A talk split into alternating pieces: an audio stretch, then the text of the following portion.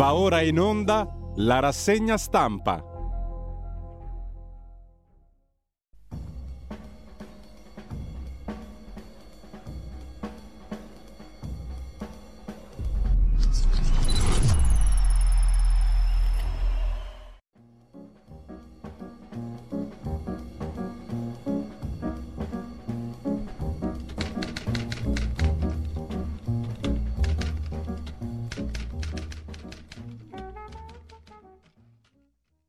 Cordiale buongiorno a tutte le ascoltatrici e a tutti gli ascoltatori da Giulio Cainarca. Ben trovati all'appuntamento con la rassegna stampa venerdì 5 gennaio, sono le 7.30. Un, saluto e un ringraziamento anche ad Alessandro Pirola in regia.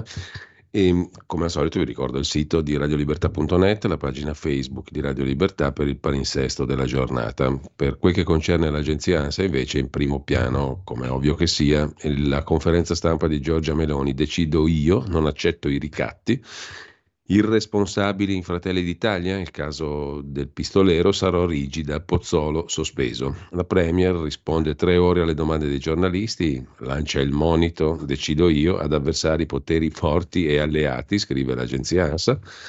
Mano tesa a Salvini per l'inchiesta ANAS sui Verdini e sulle europee pensa di candidarsi, ma con gli altri leader. Poi sul caso Degni parla di un giudice sfrontato, poi vedremo la vicenda del magistrato della Corte dei Conti che sarà sottoposto a giudizio. Fra il mio ruolo e mia figlia sceglierei mia figlia, più di tre ore con i giornalisti, poi la pausa bagno in conferenza stampa. A Regà sto a morì per andare a fare la pipì. Sempre dal primo piano dell'agenzia ANSA di stamani, la Corea del Nord spara 200 colpi di artiglieria, il Sud ordina l'evacuazione di due isole. E poi di nuovo il caso del magistrato, del consigliere della Corte dei Conti, il dottor Degni, su di lui l'invio degli atti al procuratore generale. Poi la vicenda concorrenza, balneari e ambulanti, il governo prepara nuove misure.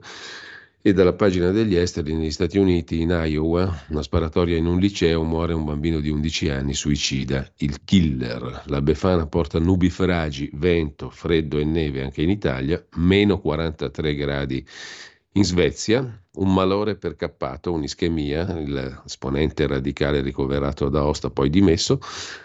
E per quanto concerne ancora le altre notizie di prima pagina di homepage dell'ANSA, oltre alla foto, eh, decisa, alle foto piuttosto impressionanti del gelo in Svezia, meno 43 gradi, si fa fatica, 43 gradi sotto zero si fa fatica a immaginarlo, un etilometro che non funziona sotto zero ma in Veneto, un automobilista assolto, dopo cinque anni, con calma, ai eh, tempi della giustizia italica, un automobilista di Asiago, Vicenza, è stato assolto dall'accusa di guida in stato d'ebbrezza perché l'alcol test a cui era stato sottoposto dopo lo scontro non avrebbe dato risultato certo perché è usato a una temperatura sotto lo zero. Chissà cosa succede a meno 43 all'alcol test.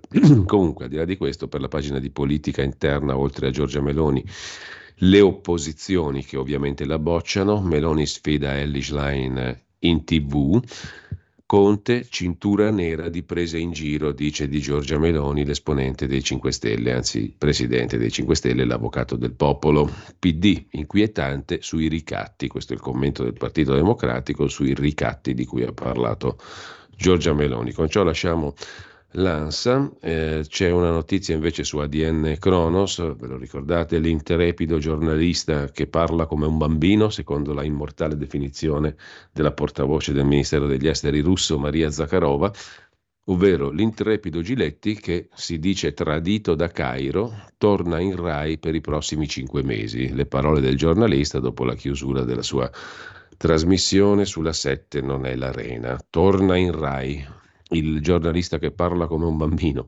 Anche Clinton, Trump, Copperfield, il mago e Michael Jackson, ormai defunto da un bel po' di anni, alla corte di Jeffrey Epstein, pubblicata la prima tranche di documenti giudiziari, questo lo mette in primo piano l'agenzia AGI, la vita e le amicizie del finanziere accusato di pedofilia morto suicida in carcere. Non c'è niente di penale per tutti questi personaggi, ma vengono sbattuti lì, tanto per fare un po' di casino. Bill Clinton, perfino Donald Trump, il principe Andrea d'Inghilterra, il quale in realtà qualche loscheria, anzi più che qualche loscheria in effetti l'ha fatta, Michael Jackson, eccetera, tutti amici di questo lurido personaggio morto in carcere. Infine, Poco da segnalare ancora sulle agenzie, andiamo a vedere le prime pagine dei quotidiani di oggi. Partiamo come sempre da Avvenire. Il quotidiano dei vescovi che apre in taglio alto con Giorgia Meloni che sospende Pozzolo da Fratelli d'Italia, diventata una questione nazionale. La pistola di Pozzolo, nella conferenza stampa la Premier sottolinea la necessità di più responsabilità. Salva Salvini, mentre il ferito denuncia il deputato e annuncia ancora Giorgia Meloni ciò che evidenzia a venire, non staremo al governo dell'Unione Europea con la sinistra. A centro pagina però c'è un ampio spazio per una nota del dicastero del Vaticano eh, che chiarisce la questione delle benedizioni alle coppie di fatto, coppie gay. Benedite bene. La dottrina per la fede ribadisce e spiega. Per le coppie di fatto o gay benedizioni brevi, pastorali, non rituali, che non approvano comportamenti non moralmente accettabili. Ha suscitato reazioni di vescovi e conferenze episcopali in tutto il mondo la dichiarazione dottrinale dello scorso 18 dicembre, che apre alle benedizioni per coppie irregolari, comprese quelle omosessuali. Interrogativi o dubbi che hanno spinto il prefetto e il segretario del Dicastero Vaticano a chiarire una serie di punti. La dichiarazione del 18 dicembre non è eretica, contraria alla tradizione della Chiesa o blasfema, si legge, il che sarebbe stato piuttosto curioso. Comunque viene evidenziato poi che la dottrina sul matrimonio non cambia, che i pastori potranno discernere l'applicazione a seconda dei contesti, che le benedizioni consentite non approvano né giustificano le unioni o qualcosa che non sia moralmente accettabile. Quindi il richiamo, anche se una persona fosse un grande peccatore, non possiamo negarle un gesto paterno. Così avvenire che spiega, diciamo così, spiega, non so se è il verbo giusto, ma insomma spiega la questione delle benedizioni per coppie di fatto e gay nel 2023. Comunque, al di là di questo, c'è un'intervista al sindaco di Roma, a, Rob- a Roberto Gualtieri. Roma si riscopra ambiziosa per il giubileo via l'etichetta di invivibile. Il sindaco di Roma, Gualtieri, PD, sul tavolo tiene il grande volume delle opere. Per il giubileo è una serie di rendering, cioè di come sarà la città in futuro. I rendering, cioè come sarà Roma, li ha mostrati al Papa che lo ha ricevuto in Vaticano. Avverto una grande responsabilità, ma assicuro che la capitale può diventare più inclusiva e, accogliente per tutti, come auspicato dal suo vescovo nel Te Deum di fine anno mentre c'è la firma dello Stato islamico, cioè Daesh, sul doppio attacco ISIS, insomma, sul doppio attacco kamikaze che mercoledì a Kerman, in Iran, ha ucciso 84 persone, ferendone 284. La rivendicazione su Telegram, mentre l'Ayatollah Khamenei, secondo fonti statunitensi, L'autorità suprema iraniana ha invitato a frenare le reazioni immediate. Dubbi restano sui veri mandanti nascosti dietro la sigla. A Gaza Israele scopre altri tunnel di Hamas. E negli Stati Uniti l'accusa dei democratici, Trump ricevette fondi dalla Cina, cioè molti magnati cinesi sono andati a mm, soggiornare negli Stati Uniti spendendo soldi negli hotel di Trump, così Trump sarebbe stato finanziato in tal modo dalla Cina. Il Nicaragua invece vuole silenziare la Chiesa Cattolica scomoda. Con questo da avvenire passiamo al Corriere della Sera Apertura su Meloni, irresponsabili tra noi, cioè Pozzolo, conferenza stampa a Fiume, sia confronto TV con Schlein, la difesa di Salvini, così sintetizza il Corriere della Sera. E poi il ferito che querela il deputato di Fratelli d'Italia, l'arma acquistata da un ex di partito. Francesco Giavazzi, professore economista della Bocconi, si occupa di privatizzazioni e del confine fra Stato e mercato, una roba da anni 90 pura, purissima. E poi da Trump al principe Andrea la lista dei contatti di Epstein, poi vedremo su Repubblica. La firma dell'ISIS sulla strage in Iran e una notizia che riguarda invece l'università italiana. Cambiano i test per medicina c'è un patto per abolirli. Cambia ancora il test per accedere a medicina. Le prove slittano ad aprile. La novità è che le domande saranno pescate da una banca dati aperta e pubblica, migliaia di quesiti in preparazione con i quali gli studenti potranno esercitarsi.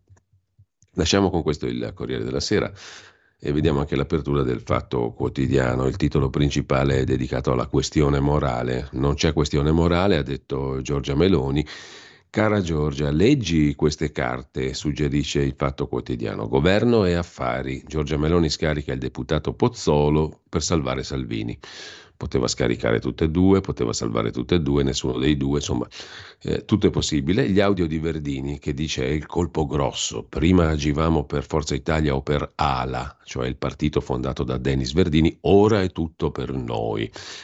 Che frase suggestiva. Appalti ANAS soffiate dall'indagato, confermato da Salvini. E in taglio alto invece una foto HD incastra Sgarbi, la sua tela, il suo quadro è quello rubato, l'opera fu sottratta al castello di Buriasco, una, una menata che il fatto ha contro Sgarbi da settimane e nella frase sopra la testata Trump ancora nei guai, stavolta per aver preso soldi dai cinesi e dai sauditi. Roba che negli Stati Uniti si rischia la presidenza, in Italia si danno lezioni di etica dal Senato, cioè Matteo Renzi nel mirino. Lo Stato islamico rivendica la strage in Iran, parla Virginia Raggi, Meloni svicola, attacca Conte, chiama Schlein e poi il dottor Degni, Corte dei Conti, giudizio disciplinare vicino. Con questo diamo un'occhiata anche al commento del direttore Marco Travaglio, la bugiarda sincera, cioè Giorgia Meloni. Fra una balla e l'altra, ieri Giorgia Meloni è stata colta da alcuni lampi di sincerità. Quando ha interrotto la conferenza stampa per fare pipì, perché anche l'uomo dell'anno, come direbbe Fichi Secchi, deve fare i conti con la prostata o quando ha liquidato con due battute la legge Bavaglio che avrebbe impedito agli italiani, lei compresa, di leggere l'ordinanza sulla cricca degli appalti ANAS. Dinanzi a giornalisti col bavaglio incorporato che per i nove decimi le servivano assist anziché domande e chiudevano l'incontro con un bel applauso, come nella Corea di Kim Jong-un e nell'Italia di Mario Draghi, l'idea che piangano per un divieto che già osservano, prima che venga imposto, fa scompisciare anche lei, o quando ha schiacciato le palle che gentilmente le alza ogni giorno la sinistra più stupida del mondo. Il giudice della Corte dei Conti che insulta il governo, il PD che chiede la testa di Del Mastro una delle rare volte in cui non c'entra, Repubblica che lancia continui allarmi democratici perché la destra vinte le elezioni, occupa la RAI e nomina giudice alla consulta, come ha sempre fatto il PD senza mai vincere un'elezione. Ma il momento di massima trasparenza è stato quando ha negato il familismo in Fratelli d'Italia e la questione morale nei casi Verdini, Santanché, Sgarbi, Crosetto e compagnia. Sul familismo ha detto comincio a stufarmi. Sapesse noi, commenta Travaglio, non c'è una questione morale ma solo casi singoli, ha detto Meloni e non abbiamo allentato i poteri di controllo. Infatti, commenta Travaglio, hanno tagliato le mani alla Corte dei Conti, stanno abolendo l'abuso d'ufficio. Poi è partita per la tangente e ha attribuito al fatto e alla sua vera ossessione, Giuseppe Conte, cose mai dette. Dovrei far dimettere persone raggiunte da avvisi di garanzia. I 5 Stelle non hanno fatto dimettere Raggi, Conte, Grillo e Appendino a cui ho espresso solidarietà. A parte il fatto, conclude l'avvocato di Giuseppe Conte, Marco Travaglio, che la Meloni ha passato gli ultimi 15 anni a chiedere dimissioni di indagati e non, Qui nessuno collega gli avvisi di garanzia con le dimissioni. Si parla di questione morale, diversa e molto più ampia di quella penale, riguarda condotte e conflitti di interessi incompatibili con la dignità e l'onore chiesti dall'articolo 54 della Costituzione o accertati ora da PM, ora da cronisti. Quando ne emerse uno sul sottosegretario Siri, Conte lo fece dimettere e lo stesso dovrebbe fare lei, liberandosi di Sgarbi e Santanchè e cambiando la delega a Salvini perché ha il cognato e il suocero lobbisti e forse tangentisti su appalti dell'ANAS, controllata dal suo ministero. Voi direte, perché allora è stata sincera su familismo e questione morale? Perché sa che esistono, sono uno scandalo, ma non può cacciare nessuno, se no svuota prima il partito, poi il governo. Questo il fatemi dire, debole commento di Marco Travaglio sulla questione morale. Gio- dal giornale, invece, passiamo al giornale, anzi dal Fatto Quotidiano. Il giornale dedica amplissimo spazio con riassunto alle pagine 2 e 3 e commenti nelle successive sette pagine alla conferenza Fiume di Giorgia Meloni. Io sono Giorgia, atto secondo è il titolo d'apertura. Pozzolo sospeso, dopodiché Meloni striglia la classe dirigente del partito e chiede più responsabilità. Sul caso ANAS blinda Salvini, non credo che Salvini debba riferire in aula. In questo paese, dice Meloni, qualcuno pensa di poter dare le carte, ma io non mi spavento. Attacchi al governo, colpisce la sfrontatezza del magistrato della Corte dei Conti, degni e grave il silenzio della sinistra. Così Meloni prepara la campagna elettorale delle europee di giugno, commenta ad Alberto Signore, tira dritto e l'opposizione sbanda, è invece il commento di Alessandro Sallusti. Tra le tante notizie uscite ieri dalla conferenza stampa di Giorgia Meloni, la più importante secondo me è che Meloni è rimasta Meloni e non ha alcuna intenzione di cambiare né se stessa né il suo governo. In altre parole, un anno di potere, di comando e di pressioni non hanno scalfito, non ha scalfito, sarebbe quella determinazione che poco più di un anno fa l'hanno portata, l'ha portata a Palazzo Chigi. Comunque è quel tirare dritto, una roba un po' che risuona da ventennio, comunque il tirare dritto, noi tireremo diritto, che sta facendo impazzire le opposizioni, le lobby, i commentatori da salotto, ma tanto piace ai mercati, alla comunità internazionale, secondo i sondaggi anche agli italiani. Sintesi della sintesi, Abbiamo vinto le elezioni, abbiamo il diritto di governare a modo nostro, con uomini nostri, chi sperava nel contrario deve farsene una ragione. Molto semplice la questione, ci spiega Alessandro Sallusti. Filippo Facci sull'omelia anti-armi di Saviano, ma dove, dove, dove esiste? Esempio negativo, Saviano si scorda gli spari di Gomorra e poi Tommaso Cerno sul Corriere della Sera che si indigna su tutto, ma scrive che Del Mastro è uno iettatore. Vale la pena invece di dare un'occhiata alla rubrica di Luigi Mascheroni, Giù la maschera, che parte da un fatto di cronaca a Milano. Nella sceneggiatura del film The Counselor, scritta da Cormac McCarthy, a un certo punto appare un killer che tende un, un cavo attraverso la statale nel deserto. Un motociclista ci lascerà il casco con dentro la testa. Dubitiamo che quanto accaduto a Milano la scorsa notte sia un gesto di emulazione, comporterebbe che i protagonisti non diciamo conoscano McCarthy, ma sappiano almeno leggere. Ma torniamo a noi, tre ragazzi, ne hanno identificato solo uno, 24enne, hanno rubato un cavo d'acciaio in un cantiere e poi lo hanno tirato da una parte all'altra in Viale Toscana, appunto a Milano, a un metro e mezzo d'altezza.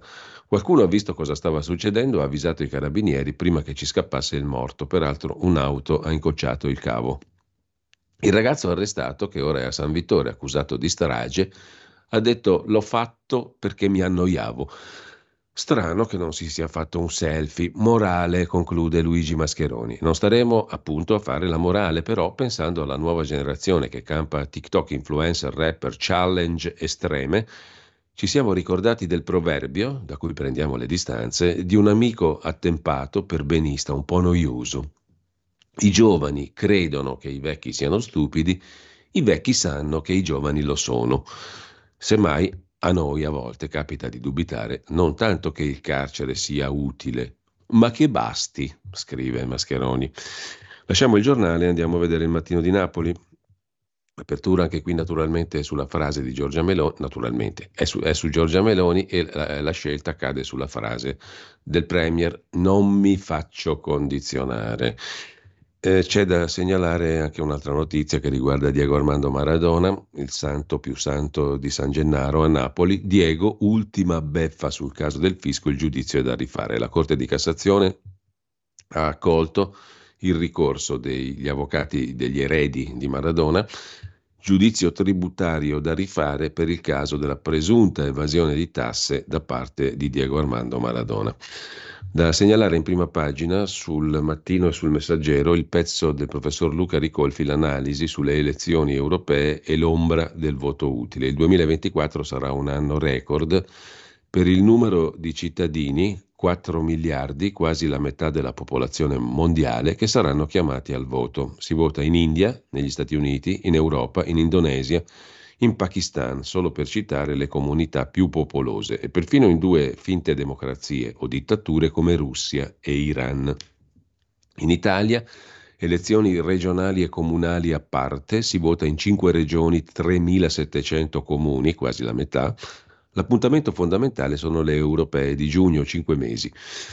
Quando se ne parla, molto si discute delle candidature. Non si sa se Giorgia Meloni e Ellis Line decideranno di presentarsi capolista in tutte e cinque le circoscrizioni. Si sa che le donne del PD non vedono di buon occhio un'eventuale mossa liderista della Schlein, che metterebbe in ombra molte di loro se andasse capolista in tutte le circoscrizioni.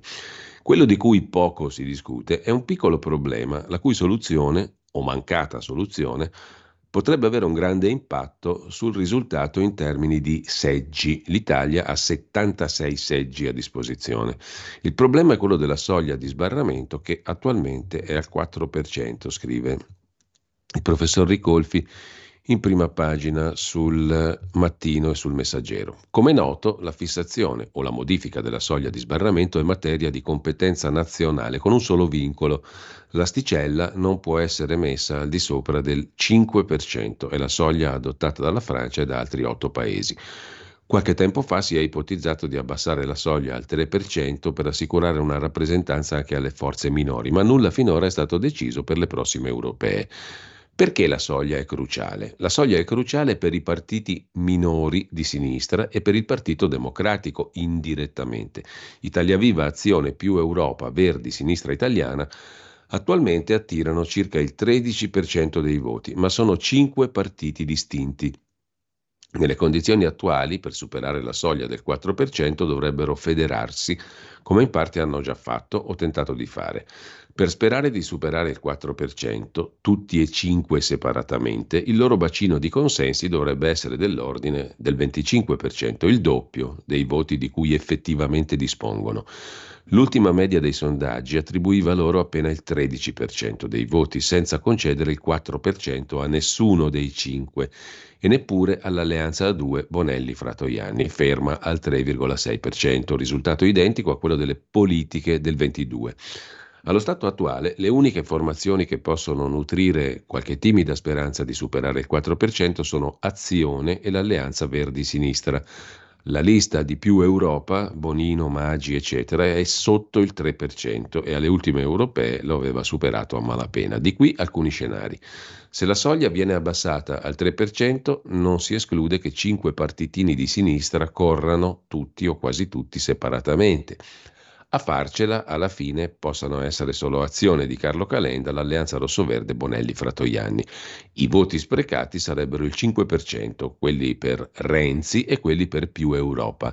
Ma siccome è probabile la soglia di sbarramento dovesse restare al 4%, per la sinistra le cose si farebbero complicate.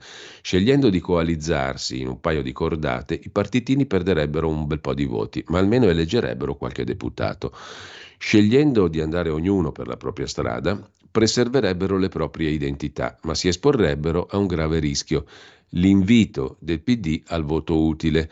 Perché una cosa è abbastanza sicura, conclude il professor Ricolfi. Qualsiasi cosa dica ufficialmente Ellis Line, se i cespugli della sinistra restano cinque, ognuno corre per sé, l'elettore razionale, che non vuole sprecare il voto, è costretto, tra virgolette, a votare PD. Il risultato PD alle europee, insomma, dipenderà anche dalle strategie dei partitini di sinistra di fronte alla spada di Damocle dello sbarramento al 4%, con un esito paradossale. Un buon successo del PD, basato sullo spolpamento dei suoi potenziali alleati, potrebbe rafforzare la segretaria, ma al tempo stesso renderle più difficile rimettere insieme i cocci dell'alleanza in vista delle future elezioni politiche. Così vede il futuro dopo il voto europeo e per il voto europeo il professor Ricolfi. Lasciamo il mattino, andiamo a vedere anche il tempo di Roma. Il quotidiano romano apre con la conferenza di Giorgia Meloni che fa sbavare la sinistra per usare il verbo usato dal magistrato della Corte dei Conti contro la destra. Meloni dura con l'opposizione, è finito il mondo, i cui loro avevano più diritti degli altri. Sulla RAI smonta le accuse, stiamo solo riequilibrando, quelli di sinistra occupavano il 70% dei ruoli, spiega il lavoro del governo su economia, sicurezza, premierato e balneari, una maratona di 3 ore e 20. E poi Salvini e Francesca Verdini che promettono querele per il caso appalti Anas Verdini. E con questo lasciamo anche il tempo, uno sguardo lo diamo alla prima pagina della Repubblica. Repubblica mette in apertura Meloni e l'ombra del ricatto. questo è il taglio che sceglie il quotidiano diretto da Maurizio Molinari, la Premier ammette manovre contro di lei ma non le spiega, da qui l'ombra. Qualcuno, ha detto Meloni, vuole indirizzare le scelte ma non mi faccio ricattare, preferisco andare a casa. Chi è che la ricatta? Qui c'è l'ombra del ricatto. Dopodiché attacca Giuliano Amato e striglia la dirigenza del suo partito. Possibile la candidatura alle europee e pronta a votare il bis di Ursula von der Leyen, sì alla sfida TV con Schlein, così Repubblica sintetizza il tutto. Con Renzi che chiede che se ne vada via il sottosegretario del Mastro perché usa la scorta come una falange e con le modelle create dall'intelligenza artificiale. C'è la foto della signorina Bermuda, è un influencer virtuale, cioè non esiste in carne e ossa, con 234.000 follower, sedotti e abbandonati dall'influencer virtuale, scrive Repubblica in prima pagina e la Coca-Cola ferma lo spot con Chiara Ferragni. Da Repubblica alla stampa di Torino, l'apertura della stampa è con una, una, grande foto, la grande foto del grande freddo, meno 43 gradi in Svezia, temperature polari da record. C'è invece una foto composta di quattro fotogrammi, sono le smorfie e le facce del Premier Giorgia Meloni nella conferenza stampa. Tre ore e mezza. La Premier scarica il deputato di Vercelli Pozzolo e alle europee si dice pronta a candidarsi. Mentre a Castagnole Lanze, in quel di Cuneo, sempre in Piemonte, una donna sequestrata dalla badante è stata segregata in Romania per sette anni, racconta la stampa in prima pagina L'articolo di cronaca, pagina 20, rapita dalla badante e portata in Romania, sette anni da incubo per una pensionata di Asti. La vittima ottantenne derubata di oltre 300.000 euro e di parte della casa. La collaboratrice domestica è finita agli arresti domiciliari. Nel 2014 l'anziana assume questa signora romena per aiutarla con il marito gravemente malato. L'anno dopo inizia il processo di circonvenzione. L'anziana viene portata nella casa della madre della badante in Romania. Non le viene neanche fornito un cellulare per chiamare l'Italia. Sei mesi fa viene portata in Italia per curarsi trova la forza di andare alla caserma dei carabinieri per denunciare i fatti. Non si capisce dalla sintesi che fine abbia fatto il marito, ma comunque finalmente questa badante è stata accusata di circonvenzione di incapace e di autoriciclaggio. Sempre dalla prima pagina della stampa di Torino, poi, tra le altre cose da segnalare, io, prof non pagato, mi sono venduto l'auto, per il secondo giorno consecutivo la stampa si dedica a raccontare le storie dei professori, specialmente i supplenti non pagati nella scuola italiana, nel centro fiorentino, tra la pacottiglia per turisti e gli stessi turisti che lo fermano per chiedergli un selfie e sfotterlo, oppure i manifestanti per la pace in Palestina che lo invitano a sfilare con loro il professor Antonio Fiscarelli si è travestito da Babbo Natale. Il giorno dopo aveva un treno per Foggia, casa sua. Mi sono venduto l'auto, non sono stato pagato. Poi vedremo meglio la questione a pagina 21. Poi anche sulla stampa c'è la questione delle coppie gay benedette, ma solo in 10 secondi. La notizia messa così è anche un po' fuorviante, cioè fa pensare che una benedizione breve vale meno di una normale. Comunque non è proprio nata sotto una buona stella, scrive Franco Garelli sul quotidiano torinese la decisione pontificia di aprire alla benedizione di coppie irregolari e dello stesso sesso, vista la levata di scudi che ne è scaturita da parte di molti episcopati ed esponenti del collegio cardinalizio. Che questo orientamento non avesse vita facile si era accolto il giorno stesso, 18 dicembre, in cui il Dicastero per la dottrina della fede aveva annunciato questa possibilità. Il documento relativo, fiducia supplicans, era troppo in- intriso di distinguo, raccomandazioni e avvertenze. Adesso le coppie gay siano benedette, ma solo in, in breve, per dieci secondi. C'è anche l'appello dello scrittore Marek Alter in prima pagina sulla stampa. Il 7 ottobre diventi la giornata mondiale contro l'antisemitismo. E a chiudere la prima pagina della stampa, Trump finanziato con fondi neri cinesi, l'ombra della Cina incombe su Donald Trump minando la coerenza etica e politica dell'ex presidente. Le imprese di Trump hanno ricevuto 7,8 milioni di dollari da 20 governi stranieri. Se il cinese va in un hotel di Trump negli Stati Uniti, finanzia Trump, mentre da Cucchi a Cecchettin il dolore non si giudica, scrive Gianluca Nicoletti. Anche papà Cecchettin ha il diritto di farsi assistere da una società inglese per un libro, per una fiction, per quel che sia.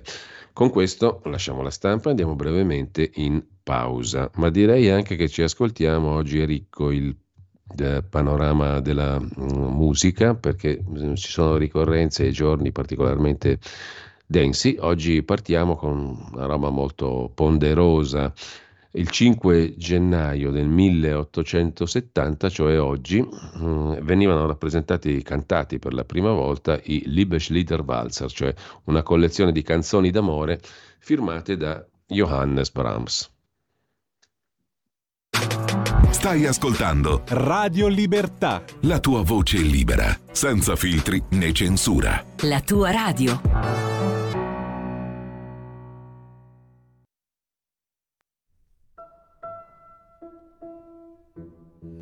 Ein kleiner, hübscher Vogel nahm den Flug zum Garten hin, da gab es Obst. Wenn ich ein hübscher kleiner Vogel wär, ich sagte nicht, ich täte so wie er. Ein roten Arglist lauert an dem Ort, Der arme Vogel kommt nicht mehr fort. Ein roter Arglist lauert an dem Ort. Der arme Vogel kommt nicht mehr fort. Fort, nicht fort, nicht fort. Wenn ich ein hübscher kleiner Vogel wär, ich säumte doch, ich täte nicht Wenn ich ein er. hübscher kleiner Vogel wär, ich sagte doch, ich täte nicht wie der, nicht wie der, nicht wie der, nicht wie der, nicht wie der, wie der. fu bel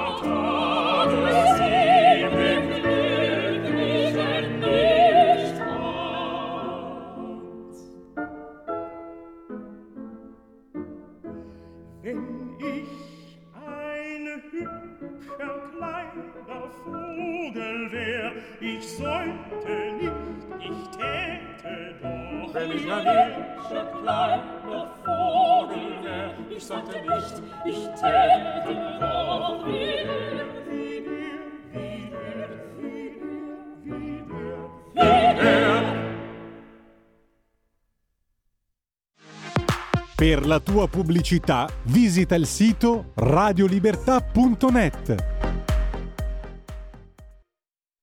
Rieccoci in onda allora dopo aver ascoltato Brahms impareggiabilmente, ma quale radio al mondo alle 8.02 del mattino manda le canzoni d'amore di Johannes Brahms? Appunto, si potrebbe leggere in tutti e due i sensi questa domanda. Ad ogni modo andiamo a vedere la prima pagina della verità che si apre con la Chiesa, le coppie gay, ormai è caos, benediteli ma solo 10 secondi, un incredibile chiarimento, una toppa peggio del buco, il cardinale Tuccio mette una pezza peggiore del buco. La sua nota stampa di chiarimento eh, accresce la confusione e pare confermare che l'obiettivo del documento non era fissare nuovi canali pastorali, ma accontentare la lobby arcobaleno della Chiesa. Ma il titolo principale è su Giorgia Meloni che fa le pulizie della Befana, titola la verità. Conferenza stampa dopo la malattia ne ha per tutti, sospeso Pozzolo. Sul caso del magistrato Degni fa paura perché Slain e Gentiloni tacciono. Su Giuliano Amato sono basita, considera deriva autoritaria che la destra eserciti le sue prerogative sulla Corte Costituzionale. Autoritario è lui. Amato ha detto, ah sì, mi ha criticato Giorgia Meloni, allora me ne vado, lascio la presidenza del Comitato sull'intelligenza artificiale. Se non ce la facevo, se si era stufato, poteva dimettersi senza questa pietosa scusa, ma comunque è, è tipico del personaggio, è sempre stato così. Molto acquiescente finché Craxi era potente, molto, molto infame contro Craxi quando Craxi era scomparso. Comunque, sull'Unione Europea, mai alleanze con la sinistra all'Europarlamento, dice Giorgia Meloni. Voglio maggioranze alternative. Tre ore e mezza con i giornalisti, poco o nulla su industria e bollette. E su questo c'è un interessante commento del direttore Maurizio Belpietro. Le domande a Giorgia Meloni sono state surreali. La realtà del paese è stata ignorata dai cronisti. Devo fare i complimenti alla categoria dei giornalisti a cui appartengo per le elevate prestazioni offerte ieri durante la conferenza stampa di inizio anno, che doveva essere di, anno, di fine anno appunto, del Presidente del Consiglio. I colleghi giornalisti, scrive Belpietro, hanno infatti avuto 15 giorni per pre- pensare le domande da rivolgere a Giorgia Meloni. Alla fine, invece di chiederle cose concrete, tipo cosa intende fare sul fisco, sull'industria, sull'energia, hanno sottoposto il Premier a un fuoco di fila su questioni ridicole. Mi sarei aspettato che in tre ore e mezza di botta e risposta qualcosa di utile che riguardi la vita delle persone comuni e non quelle che vivono di politica in redazione si potesse ascoltare, e invece no. I cronisti parlamentari hanno interrogato il capo del governo sulla sorella Arianna sull'incarico affidatole in Fratelli d'Italia, sugli incontri che Salvini ha avuto col capo di un'azienda privata, sul ruolo della donna e in riferimento a una senatrice che aveva parlato di aspirazioni a fare figli e così via. Addirittura un giornalista ha chiesto quante sono le periferie in Italia, cosa l'esecutivo intenda fare. Non so, già che c'era forse il plotone d'esecuzione della stampa, poteva anche interpellare Meloni sulle previsioni del tempo, sul Festival di Sanremo. Invece gli argomenti che hanno tenuto banco, il caso dell'onorevole Pistolero, Emanuele Pozzolo, la candidatura di Meloni alle prossime euro- europee, quella del generale Vannacci, Elon Musk ad Atreyu.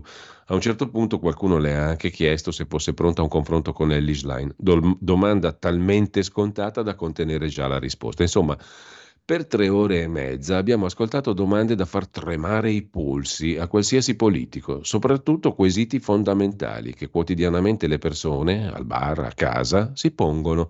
Come mai la Meloni ha nominato la sorella capo del partito? Ma tra la figlia e il posto di capo del governo, Meloni chi sceglierebbe? Eh, sono domande e dire che la categoria ha avuto settimane di tempo per pensarci. La malattia del Presidente del Consiglio ha fatto slittare ben due volte l'incontro con i giornalisti.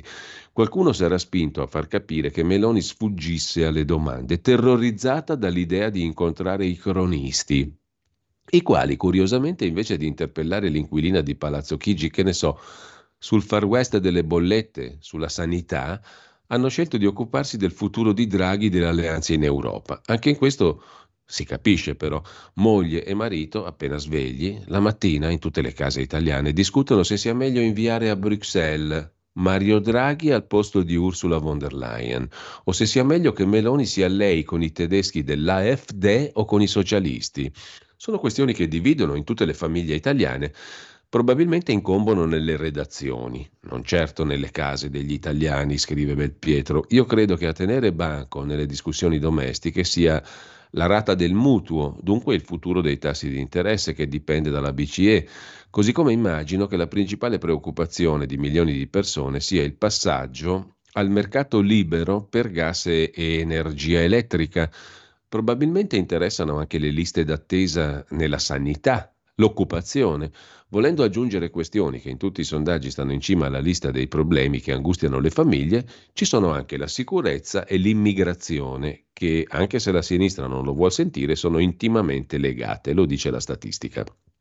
Scendendo un po' più in basso, cioè a cose che difficilmente conquistano la prima pagina, c'è il tema del futuro Fiat, un tempo il più importante colosso industriale del paese, oggi il più veloce a fare le valigie gli aiuti agli alluvionati, agli alluvionati dell'Emilia e visto che siamo nei paraggi, anche se sia giusta la decisione di quella regione di pagare i coltivatori affinché non coltivino la terra.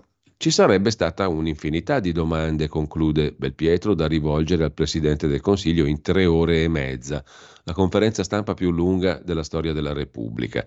E da parte nostra, nell'edizione di ieri, le avevamo indicate, sapendo che la nostra cronista non era tra le prescelte per interloquire con Giorgia Meloni. Purtroppo la categoria ha deciso di informare gli italiani sul futuro che attende Draghi e sul ruolo della sorella di Giorgia Meloni. Su ciò che aspetta il Paese e i cittadini bisognerà attendere la prossima conferenza stampa. Per ora le armi dei cronisti e dell'onorevole Pozzolo sono riposte, scrive il direttore della Verità Belpietro. Mentre da Clinton ad Hawking chi andava alle feste di Epstein non c'è Trump, secondo altri sì. La Florida chiede di abolire i vaccini mRNA contro il Covid, scrive la verità. Marcello Veneziani si occupa delle prediche inutili, non quelle di Einaudi in generale. I buoni consigli accettateli solo da chi può dare il cattivo esempio, titolo di prima pagina, l'articolo a pagina 13, i consigli migliori li dà chi conosce il male. I predicozzi di fine anno del Papa e di Mattarella sono rituali inconcludenti. Per imprimere davvero un cambiamento non serve invocare il bene, non arriverà da solo. Meglio lavorare su se stessi con tenacia, che è la lezione dei grandi pessimisti alla Leopardi. Petrarca, ricorda Veneziani, elogiava la vita solitaria, però non si è mai chiuso al mondo. Giambattista Vico esortava i suoi studenti universitari all'immaginazione, insomma, volate alto e non ascoltate né il Papa né Mattarella. Infine, sempre dalla prima pagina della verità, Carlo Cambi, gli agricoltori sono pronti a paralizzare la Germania, l'8 gennaio è prevista una grande adunata di trattori che contestano le follie green. La marcia dei trattori del prossimo lunedì si salderà in Germania con lo sciopero delle ferrovie. Può paralizzare il paese e dare il colpo decisivo alla traballante posizione del cancelliere socialdemocratico Olaf Scholz. I coltivatori protestano contro le follie green dell'Europa che prevedono lo stop al 10% delle coltivazioni, la riduzione del 50% dei pesticidi e il taglio allo sconto sul gasolio agricolo voluto dal governo, scrive Carlo Cambi. E l'articolo è a pagina 19 nel dettaglio e racconta di una vicenda della quale parlano molto in pochi, la rivolta dei contadini in Germania che fa traballare anche il posto del cancelliere Scholz, la marcia dei trattori e lo sciopero delle ferrovie insieme. I coltivatori protestano contro l'impatto del farm to fork, come si dice, cioè della politica europea green in agricoltura che prevede l'addio al 10% dei terreni e il taglio allo sconto sul gasolio agricolo del governo. Eh, Farm to Fork fa parte del Green Deal, cioè appunto dell'insieme delle politiche verdi dell'Unione Europea, con l'obiettivo di ridurre entro il 2030 le emissioni nette di CO2 del 55% rispetto al 90, al 1990 e raggiungere la neutralità carbonica entro il 2050. Per la Commissione europea l'agricoltura è responsabile del 10,3% delle emissioni di CO2 in tutta Europa. Conseguenze dell'applicazione del green all'agricoltura. Messa a riposo del 10% della superficie agricola. Conversione di almeno il 25% della superficie agricola a biologico. Obbligo di rotazione annuale per tutte le colture cerealicole, di fatto si dimezza la produzione di grano.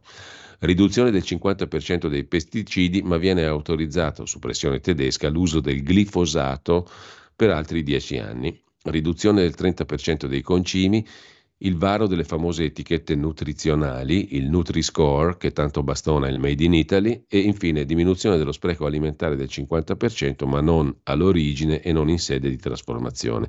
Ai contadini tedeschi tutte queste misure piacciono poco e scenderanno in marcia coi trattori l'8 gennaio in Germania. E eh, la Germania se ne parla poco, ma essendo il paese più importante dell'Unione Europea vale la pena di tenerlo d'occhio. Vi segnalo anche un sito molto, molto interessante, vocidalagermania.it. Lì trovate tanti articoli della stampa tedesca che non vengono mai ripresi dai nostri organi di informazione. Lasciamo la verità, andiamo a vedere anche Libero, Libero naturalmente è una sorta di monografico su chi? Su Giorgia Meloni, ovviamente la conferenza del Premier. Lei è tornata dopo aver definito Meloni l'uomo dell'anno. Libero mette lei in corsivo per dire che è anche donna, non solo uomo, cioè tutto insieme. Il prossimo passo è la Trinità, è donna, è uomo, ma anche qualcos'altro. Lei è tornata. Giorgia Silura Pozzolo disarma l'opposizione e avvisa non tutti capiscono la responsabilità che abbiamo.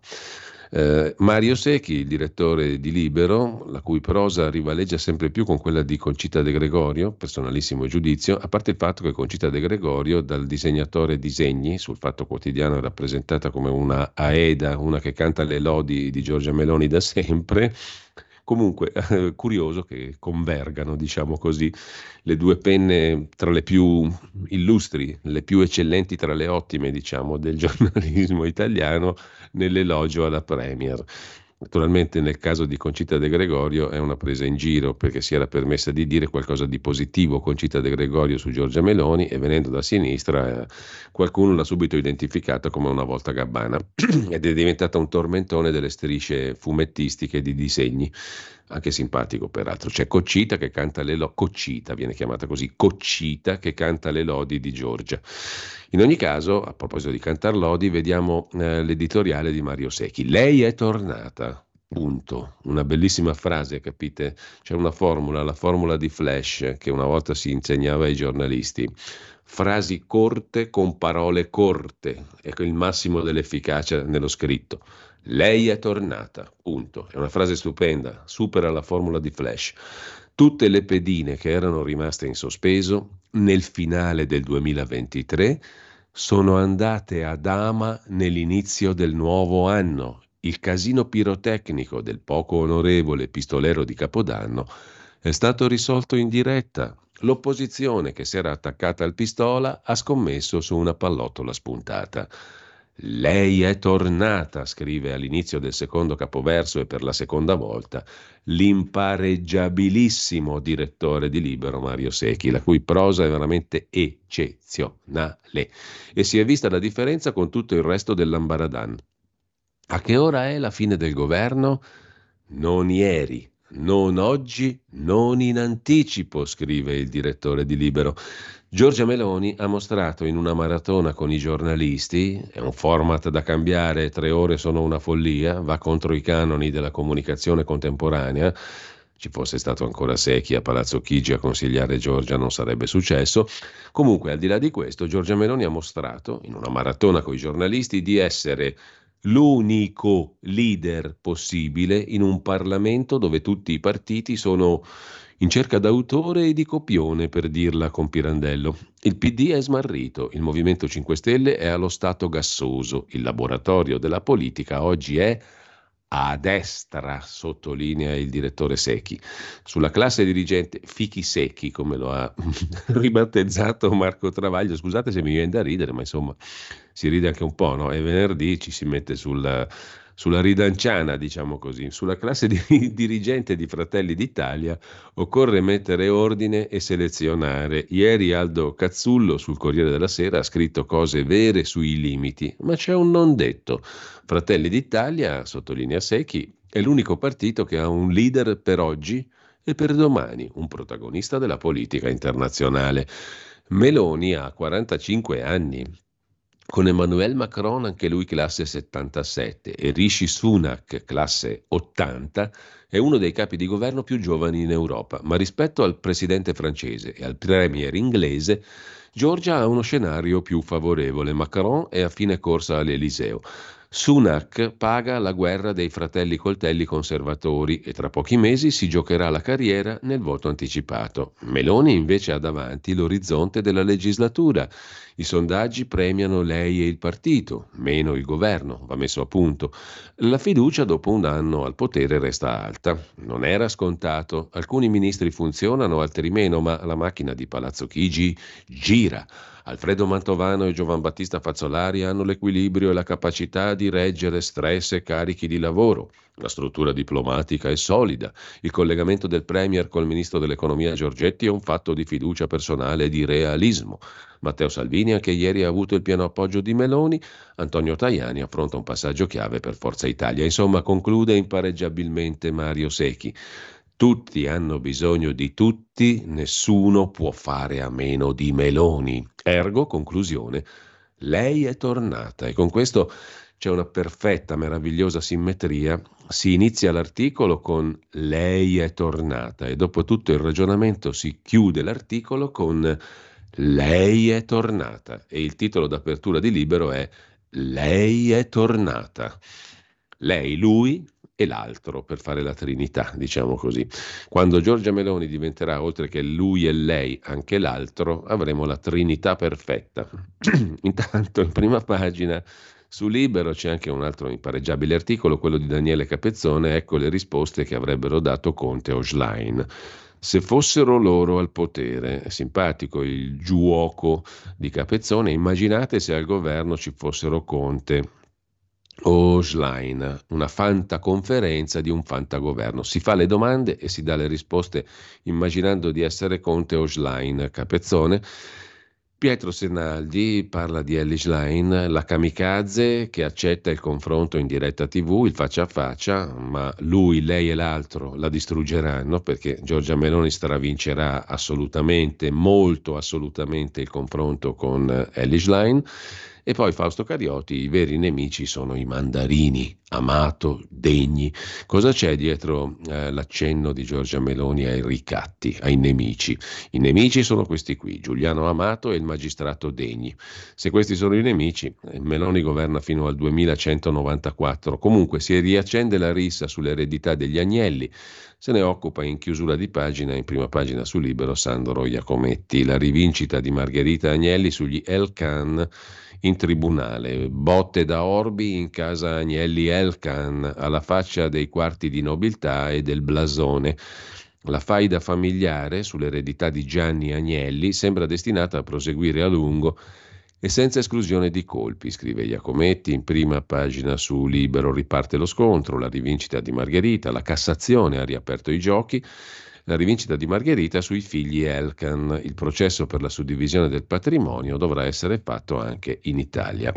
E con questo lasciamo la prima pagina di Libero, c'è il caso Modena, i filorussi a convegno nella città del PD, ma il sindaco ha detto che questi hanno, sono un'associazione e non c'entrano niente con il comune. E poi Milano invivibile, uno scrittore omosessuale smonta il sindaco. Beppe Sala scrive libero in prima pagina. Anche i gay si sono stufati di Beppe Sala. Milano non va, dice lo scrittore Jonathan Bazzi. La qualità della vita è impicchiata.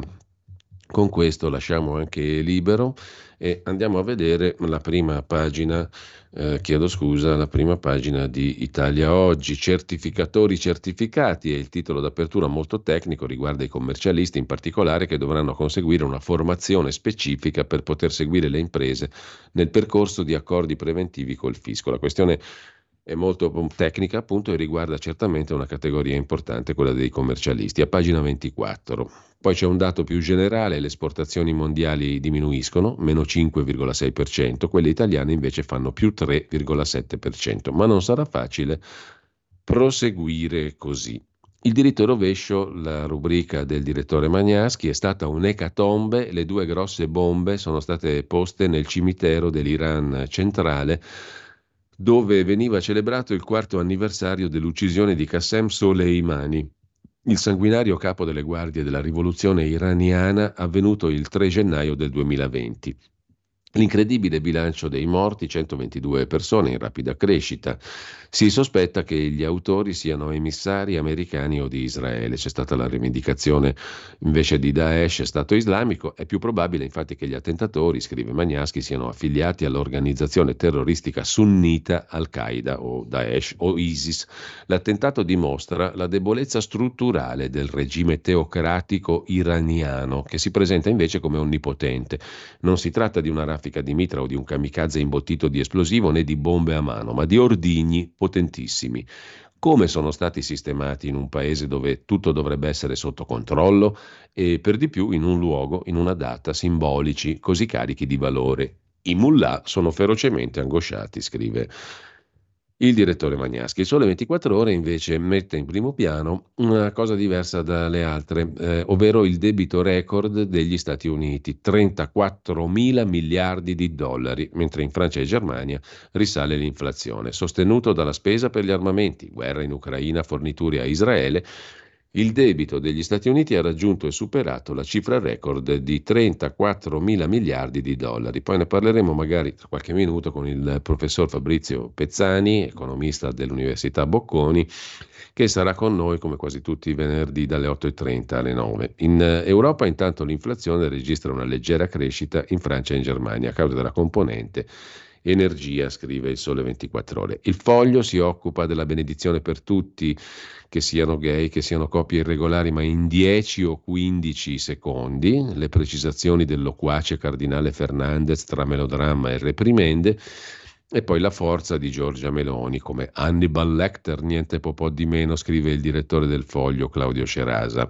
Di lotta, di governo, di maggioranza, di opposizione, una sorprendente lezione di professionismo politico. Sarà un anno complicato, soprattutto per i suoi avversari, se continueranno a giocare sempre la stessa parte, scrive il direttore del foglio. Meloni e l'intelligenza artificiale, molto zelo ma una visione troppo fosca del futuro e poi c'è un pezzo sul Pelide Salvini, ritiratosi in montagna, furioso, mi colpiscono negli affetti. La Sardegna per lui ora vale un governo, vuole il candidato riconfermato, il presidente uscente leghista Solinas. Con questo lasciamo anche il foglio, uno sguardo lo diamo al dubbio, il quotidiano degli avvocati che nota sul caso Epstein in prima pagina la giustizia mediatica virtuosa, tra virgolette, negli Stati Uniti, cioè i nomi dei VIP, degli amici dell'osco pedofilo trovato morto, forse suicida in carcere, Epstein, finanziere pedofilo, i nomi dei VIP degli amici svelati, ma con un avviso, sono estranei allo scandalo.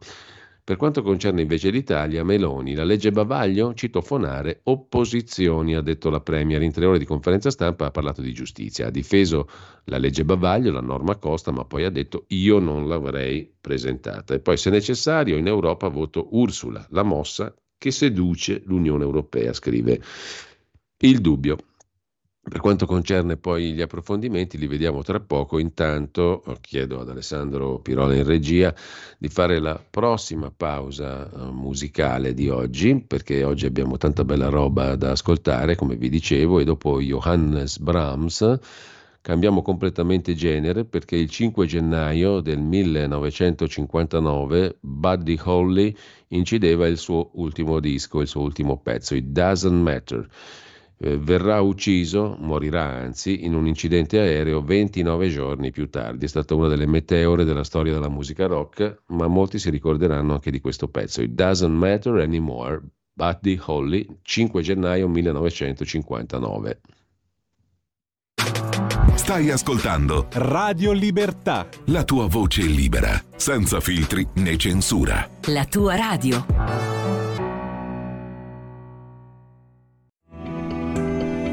Il meteo.it presenta le previsioni del giorno. Una perturbazione atlantica fa il suo ingresso sul nostro paese e determinerà nelle prossime ore il ritorno di forti piogge e nevicate su buona parte delle regioni settentrionali, poi verso il centro. Al mattino primi fenomeni sul nord-ovest, altrove sarà in genere asciutto seppur con cieli molto nuvolosi quasi ovunque. Nel pomeriggio forte peggioramento con piogge anche intense al nord-ovest e poi in estensione anche al nord-est, nonché a Toscana e Lazio. Neve a quote relativamente basse sui rilievi, più asciutto sui restanti settori. Per ora è tutto da ilmeteo.it, dove il fa la differenza anche nella nostra app. Un saluto da Lorenzo Tedici. Avete ascoltato le previsioni del giorno.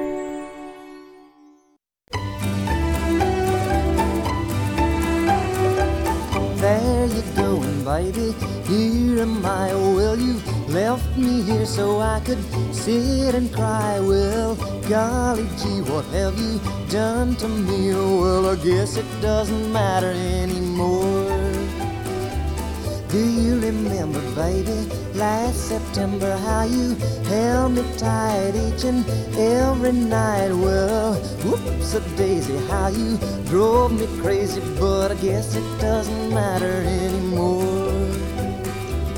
There's no use in me a crying. I've done everything and now I'm sick of trying. I've thrown away my nights and wasted all my days over you.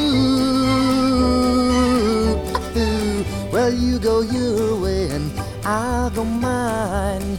Now and forever till the end of time, I'll find somebody new, baby. We'll say we're through and you won't matter anymore.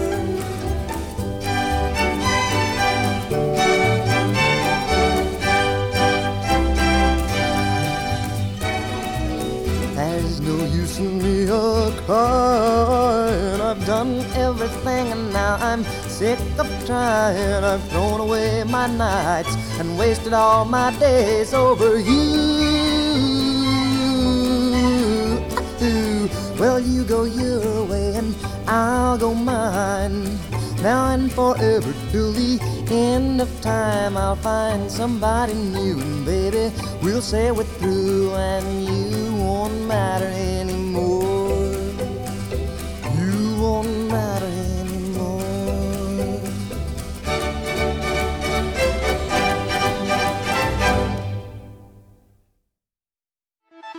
Stai ascoltando Radio Libertà, la tua voce libera, senza filtri né censure, la tua radio.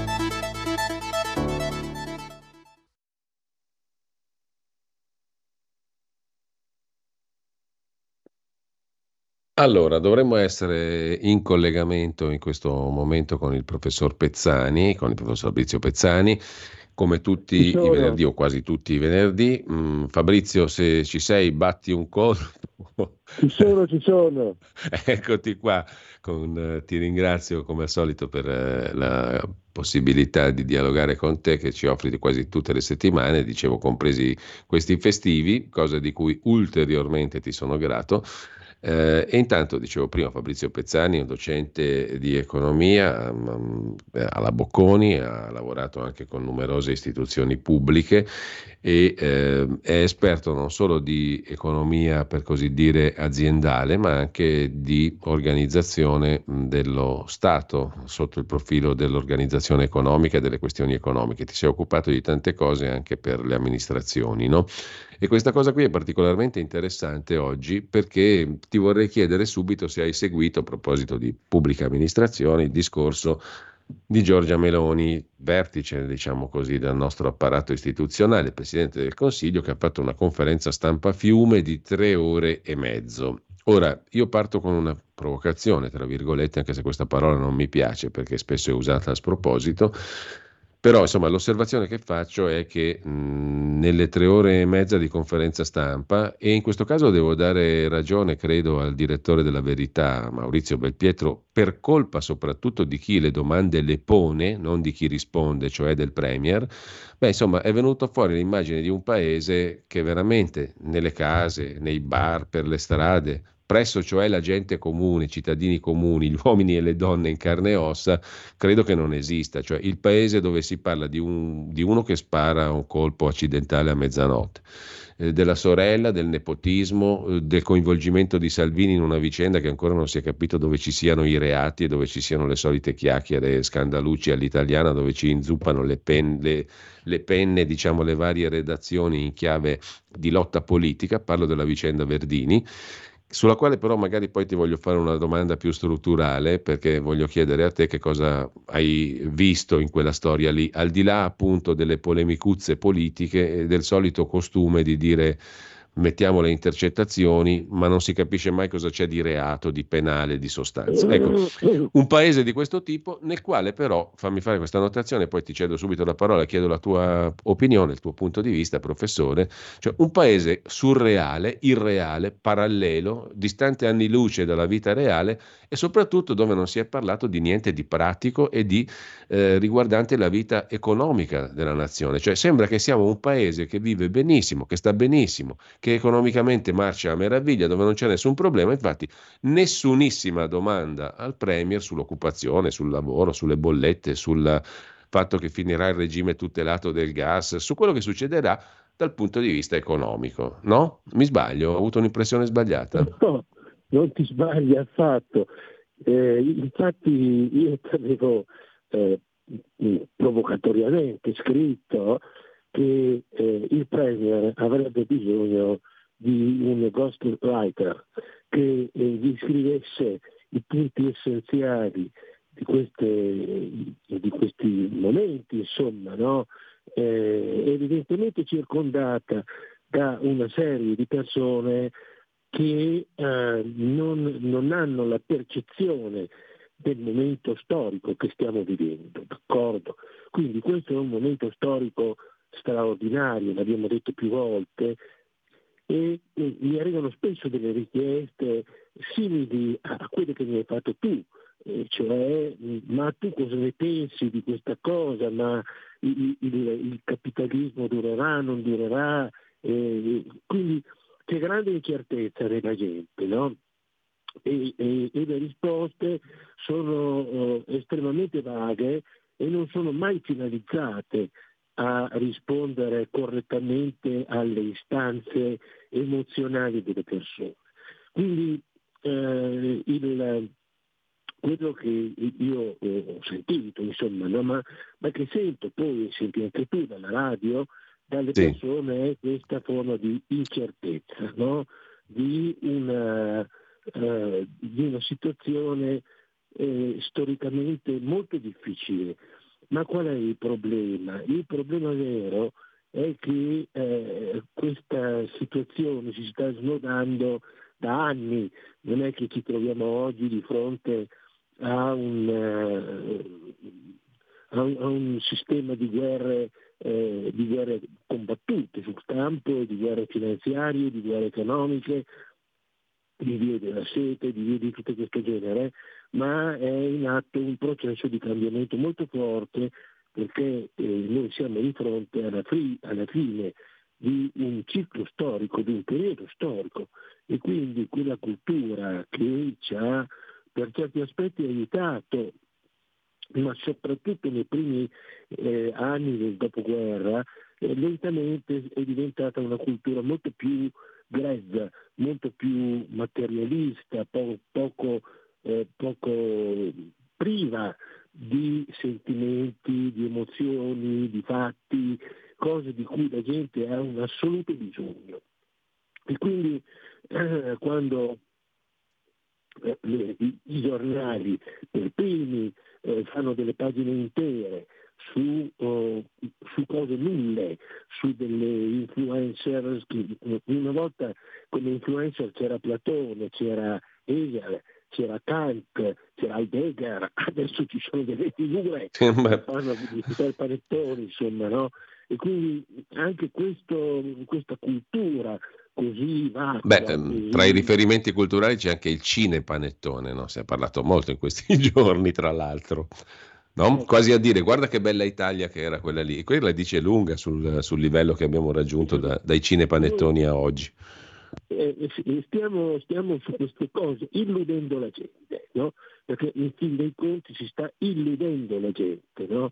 Eh, i, i, problemi sono uh, sono molto più complessi no? dal punto di vista economico, dal punto di vista politico e dal punto di vista sociale. Quindi eh, sarebbe bene che ci si prendesse carico di, questa, di questo sforzo, di pensiero, insomma. No? Viviamo in una situazione dove le maestre di una scuola del Veneto, per non irritare bambini di religioni diverse, per Natale hanno messo il bambino Gesù chiamandolo Cucù, quindi è nato Cucù e non Gesù. Ora, io mi, meraviglio del, di queste cose, di come si possono fare, insomma, no? È evidente che c'è un substrato di persone a cui manca la cultura. Questa è la realtà, questo il vero problema di fondo eh, è la, la mancanza di cultura lo vedi anche nella relazione del primo ministro, il quale avrebbe potuto toccare argomenti molto più eh, importanti e quindi la posizione che l'Italia ha assunto nei confronti del MES, nei confronti del patto di stabilità, del come può ridurre il debito, sì. di quale posizione tenere all'interno dell'Europa, di quale posizione tenere all'interno di uno schema eh, di guerra tra Stati Uniti, Russia, Cina, eh, Israele, insomma di Gaza. Eh, Gaza sembra quasi che non ne parli più nessuno, insomma, no? anche oggettivamente eh, colpisce che il Presidente della Repubblica nell'ultimo discorso faccia presente al martirio di persone e queste non sono persone eh, capitate di per caso, hanno nome, cognome, una razza, poi puoi condividere, non condividere, insomma, ma certamente questa paura di andare a toccare dei punti importanti. Ecco, questo secondo me è l'aspetto eh, più preoccupante no? di un discorso che è scivolato via come le gocce di acqua su un vetro. Ecco, per esempio, professore, tu hai toccato un argomento poco fa che io vedo rispecchiato non per l'Italia, ma per gli Stati Uniti nella prima pagina del Sole 24 ore di oggi, no? che apre con un titolo, il primo, dedicato agli Stati Uniti e al debito pubblico record di 34 mila miliardi. Il debito degli Stati Uniti, anche per la guerra in Ucraina e per le forniture a Israele, scrive il quotidiano della Confindustria, ha raggiunto e superato la cifra record di 34 mila miliardi di dollari. Mm? Eh, del debito italiano, che pure il ministro Giorgetti nei scorsi giorni aveva detto essere la variabile fondamentale per la nostra finanza pubblica, eh, Meloni non ha parlato, ma nessun giornalista le ha chiesto niente. Cioè, se ci è stato detto pochi giorni fa dal ministro dell'economia che il debito pubblico è la nostra palla al piede, condizionerà tutte le nostre scelte di politica economica, come già sapevamo, ce l'hanno detto da è 30 anni che ce lo dicono, no? a dire il vero, beh, eh, questo comporta delle conseguenze ben precise. Vogliamo capire forse come cittadini che cosa vuol dire cioè, che cosa ci aspetta se è vero che il debito pubblico condizionerà così pesantemente tutto? Questo tutto cosa vuol dire? Che cosa ci tocca? Cosa ci tocca fare e non fare? Cosa possiamo fare e cosa non possiamo fare? Come questa questione inciderà anche sul patto di stabilità? Cioè, in, re, in sostanza, la flat tax, che era una bellissima idea secondo me, da cittadino comune, la possiamo fare o non la possiamo fare visto il debito? Tante altre belle cose, la riduzione delle tasse per il ceto medio, sostenere l'occupazione, rilanciare l'economia lo possiamo fare con libertà di politiche economiche o siamo sotto schiaffo sia del debito che dell'Europa? Cioè tante belle cose potevano essere dette per chiarire gli, le questioni agli italiani, per ridurre quel tasso di incertezza e di smarrimento di cui parlavi prima. Ma nessuno le ha chiesto niente e ovviamente la Premier niente ha detto, no? Eh, sai, perché se ti devi parlare di una cosa che va male, che influenza le posizioni politiche a ridosso per le elezioni europee, se lo fai lo eviti, insomma. No? Eh, e su questo devo dire ha ragione Belpietro perché la classe giornalistica italiana si è distinta a fare domande su litigi da cortile o poco di più e non su queste robe qua. Ma non è perché noi siamo bravi, ma perché mi sembra che siano cose talmente evidenti e lampanti e sotto gli occhi di tutti che anche un cretino come me le può vedere, no? No, ma questo è di per sé evidente. Sembra che ci sia una sorta di, di paura eh, nell'affrontare determinate cose. E quod differtur non aufertur, non è che quello che tu differisci, dicevano i latini, lo, lo eviti, insomma. No? Quindi noi nel corso di queste trasmissioni abbiamo avuto modo di parlare della formazione del debito pubblico e eh, di quanto questo debito pubblico sia, eh, da, eh, sia colpa nostra in parte, in parte importante, sia colpa nostra per avere usato il debito pubblico a fini politici, perché io se do soldi a determinate aree eh, geografiche, io poi creo una, una stretta fra il favore politico e il partito che ha dato i soldi a quella regione, insomma, no? E questo è stato importante. L'altro aspetto però che nessuno vuole toccare, e questo è veramente eh, non dico criminale, ma è, è qualcosa di molto grave, molto grave, perché potrebbe difenderci, potrebbe essere un'arma che ci difende, che noi sappiamo, abbiamo detto che il 35-40% del debito italiano è stato generato da una, dalle speculazioni finanziarie della finanza internazionale. Guarda il caso della caduta del governo Berlusconi, guarda eh, il petrodollaro, guarda l'attacco nel 91 all'Italia sulla lira, noi siamo stati continuamente sotto battuta della finanza internazionale, per cui noi oggi abbiamo un debito siamo assieme alla Grecia i due paesi dell'Europa che sono stati costantemente massacrati dalla finanza internazionale. E rimanere eh, senza dire nulla su questo fatto è un aggravante, perché tu a questo punto puoi accettare forse un patto di stabilità eh, che di per sé è, è, quasi illogico, ma devi rifiutare il meccanismo di, europeo di stabilità MES perché? Perché tu con un debito di questo genere no, il problema è che eh, non ce l'hai sotto controllo, perché se tu avessi sotto controllo il debito tu puoi operare sul debito, ma la realtà è che questo debito è come un pallone che si può gonfiare. Ma no, sai che cosa, professore? A me sarebbe piaciuto a questo proposito che nella conferenza stampa di Giorgia Meloni fosse arrivata quella proposta che tu avevi fatto in un articolo che abbiamo commentato, cioè siccome diciamo il 40% del debito è frutto di speculazione finanziaria, noi possiamo fare una bella operazione di pulizia e cancellarlo. Così ci siamo tolti il 40% di quella rogna che ci condiziona il futuro. Ma a ragion veduta, non per fare una cosa facilona, no? No, queste cose sono fatti, non, sono, non sono, non sono eh, cose che per sentito dire. Basta guardare i costi, basta guardare i grafici, guarda, basta guardare i tempi, cioè le cose sono scritte. No, mi sarebbe piaciuto vedere la faccia del Premier davanti a un'ipotesi di questo tipo, se fosse stata posta la domanda in maniera seria da parte di un giornalista. Sulla base del tuo ragionamento economico, non è che l'ha fatto, diciamo, un pazzo scatenato, buttato fuori dall'ospedale psichiatrico, l'ha fatto un professore di lunga esperienza dell'Università Bocconi, col quale stiamo parlando, e in maniera ragionata. Eh? Eh, quindi eh, mi sarebbe piaciuto, perché secondo te che faccia avrebbe fatto Giorgia Meloni davanti a una proposta di questo tipo? Sarebbe stata molto in difficoltà per la paura di andare contro il mainstream o quelli che lei, chiama, lei stessa chiama ad ombra poteri forti, che magari tanto forti non sono perché non danno fastidio a nessuno.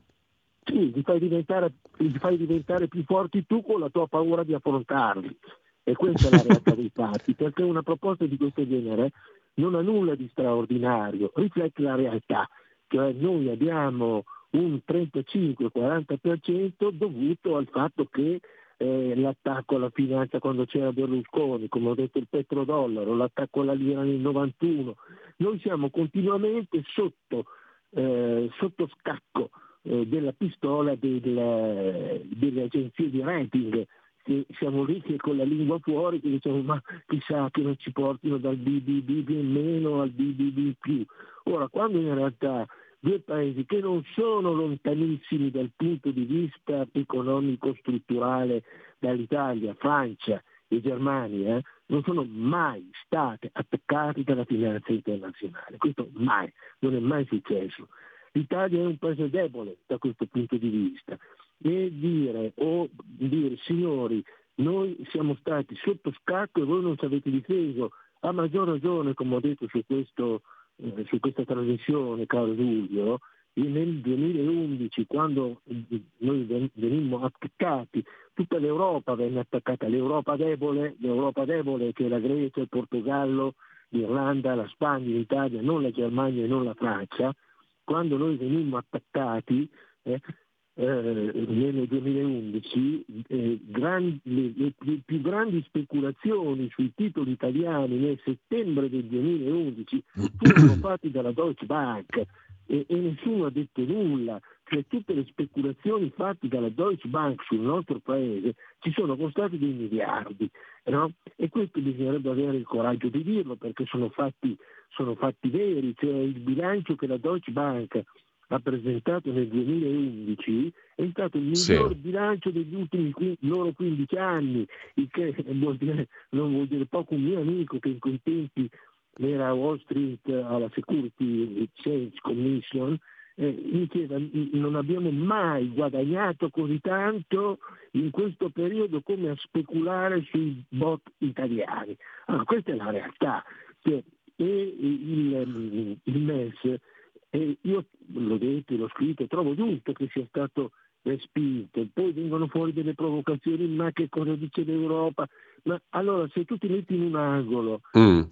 e accetti di, di, prendere tutte le frecce come San Sebastiano, eh, è, è, finita, quindi tu dici signori, io sono in questa posizione, se le, le società di rating eh, ti declassano, se mandano sullo spread, tu sei automaticamente fuori gioco quindi allora, signori, noi siamo fuori gioco non per colpa nostra, ma per colpa anche di un'Europa che ai tempi delle speculazioni finanziarie non ci ha mai aiutato. Ecco, professore, ti faccio un'ulteriore domanda perché seguivo il tuo ragionamento eh, e mi veniva in mente di dire, ma negli altri paesi europei, partiamo da quelli principali, Germania e Francia, come sono messi rispetto al fatto che l'impalcatura diciamo, delle regole è più o meno la stessa? Oddio, c'è una questione, in, in, in, Germania è venuto fuori il fatto che sono stati ampiamente taroccati i bilanci pubblici, no? spostando posti certo. di bilancio fuori da, dal perimetro contabile, che, fine, quello, quello, quello diciamo, utile per, per i conti di finanza pubblica. Quindi c'è un sacco di debito che è stato occultato anche dalla virtuosissima Germania, no? E questo vorrà pur dire qualcosa. Ma mh, mm, siccome non mi pare che godano di straordinaria salute neanche quelle che erano le locomotive di un tempo, cioè appunto la Germania in primis e poi la Francia, com'è che la mettiamo? Cioè com'è che ne usciamo da questo stallo complessivo? Perché l'Italia ha i suoi problemi, ma non mi pare che ci sia un, uno strepitoso benessere e un, flu, un fiorire di attività economiche in giro per l'Europa, o no? No, assolutamente. Poi sai, in tutto questo, allora, innanzitutto un'osservazione, no? La Germania ha taroccato, e questo l'ha detto la Corte dei Conti tedesca, non l'abbiamo detto noi, l'ha detto e l'ha scritto la Corte dei Conti tedesca, ha taroccato i conti, no? la Germania non sta andando bene, ma le agenzie... Diciamo una sorta di super Grecia, no? perché la Grecia è un paesetto piccolino, era stato accusato come se avesse però, diciamo, fatto una bestemmia orrenda e infinita di aver truccato i conti per entrare in Europa e l'hanno distrutta praticamente, dopo svenduta. La Germania ha fatto molto di più perché è un paese infinitamente più grosso della Grecia. Ecco, e, e tu vedi, in questo caso le agenzie di rating non hanno spostato di una virgola il loro giudizio hanno abbassato il rating del, del, del, degli Stati Uniti per il debito che hanno, che sembra più vicino ai 35 mila miliardi che ai 34 mila, ma non hanno toccato una virgola nel rating della Germania né del rating della Francia, d'accordo? Allora è evidente che c'è un accordo a livello globale su come muovere i passi mm.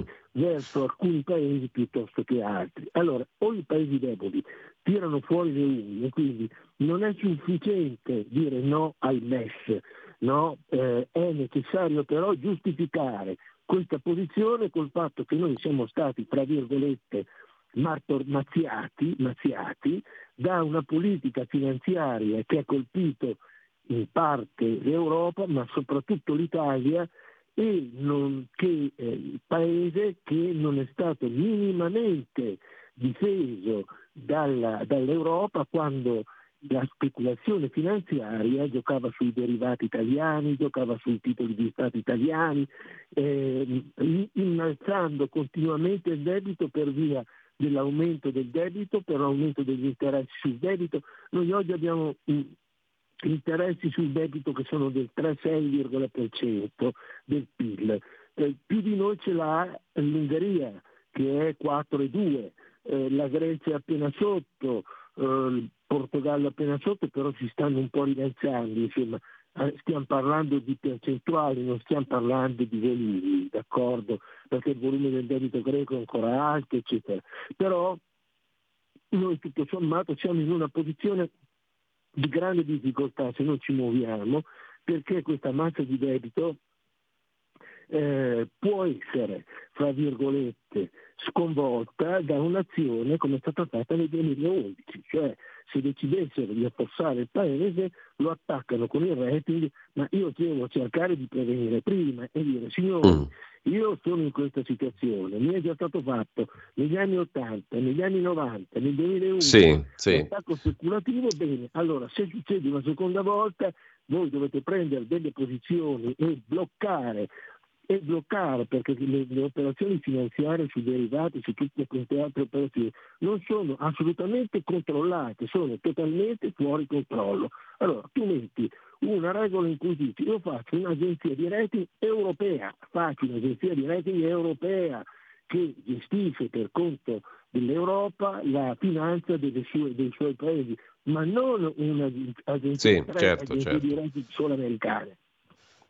Certo, eh, peraltro mi sembra, tu hai fatto il paragone col 2011, mi sembra che all'epoca per Berlusconi fosse stato deciso il fine corsa effettivo, no? mentre attualmente, tu dici quella mannaia potrebbe ritornare, attualmente invece mi sembra che il governo Meloni goda di tutt'altra diciamo, salute, sia molto solido tutto sommato, forse perché in effetti non ha dato tutto quel fastidio che si, qualcuno pensava che potesse dare. Si è accomodato abbastanza bene, diciamo, nella, nel panorama generale e con quelli che stupidamente forse vengono definiti i poteri forti. No? Quindi in questo momento il governo Meloni non dà fastidio. Questo mi sembra di averlo capito chiaramente. Per cui non credo, che, non credo che sia possibile spre, un'operazione sugli spread o un'operazione come la defenestrazione di Berlusconi del 2011. Tu cosa, cosa dici? Come la vedi? È esattamente così, cioè è stata scelta una posizione eh, favorevole al cosiddetto patto atlantico, d'accordo? Ora, in realtà io guardavo i, i dati no? Eh, de, del, degli Stati Uniti e che cosa vedi? Che le sanzioni che noi siamo stati eh, obbligati anche giustamente, non dico, non entro nel merito, eh, nel, nei confronti della Russia hanno ridotto il, l'importazione del gas, eh, del gas liquido, insomma, per cui i primi esportatori al mondo di gas liquido sono gli Stati Uniti, dal momento che sono partite le sanzioni. E il principale acquirente di questo gas liquido chi è? L'Europa.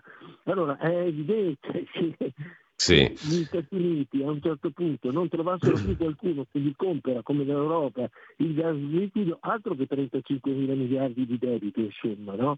Quindi si sono create delle situazioni di subitanza che hanno favorito gli Stati Uniti e hanno condannato l'Europa con le sanzioni sulle materie prime, con le sanzioni sulle materie energetiche, alimentari, eccetera, insomma. No? Quindi questa posizione eh, che può essere giustificata no? in, in, un contesto di questo genere, ma andava negoziata con gli Stati Uniti, cioè dobbiamo perdere solo noi e voi dovete solo guadagnare. Allora, nonostante questa situazione, nonostante questa situazione, la, gli Stati Uniti sono sotto scacco col debito, questa è la realtà. Professore, è... un'ultima questione, visto che eh, ci mancano un paio di minuti, però io vorrei farti riassuntivamente, se così posso dire, per concludere la nostra conversazione stamani, una domanda, la famosa domanda delle 100 pistole finale. Allora, tu prevedi per questo 2024, fatte tutte queste premesse, ascoltata ieri il Presidente del Consiglio, tu prevedi per il 2024 che si possa fare la flat tax, ridurre le tasse per il famoso ceto medio, per il ceto produttivo italiano, per quell'ampio strato di ancora, per fortuna, esistenti imprese, impresette medio-piccole, soprattutto piccole, che sono la nostra vera diciamo, fonte vitale dell'economia.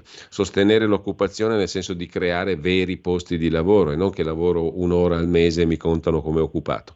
Oppure che si apra invece un altro anno, diciamo così, di condizionamenti economici, sotto i quali, per esempio, la TIM diventa americana, Eh, dell'ex Ilva non so chi si occuperà più, settore produttivo reale. Della crisi dell'automobile e di tutto l'indotto non so chi si occuperà più. La Lufthansa la regaliamo ai tedeschi e si apre una nuova stagione di più o meno privatizzazioni a beneficio di qualcun altro.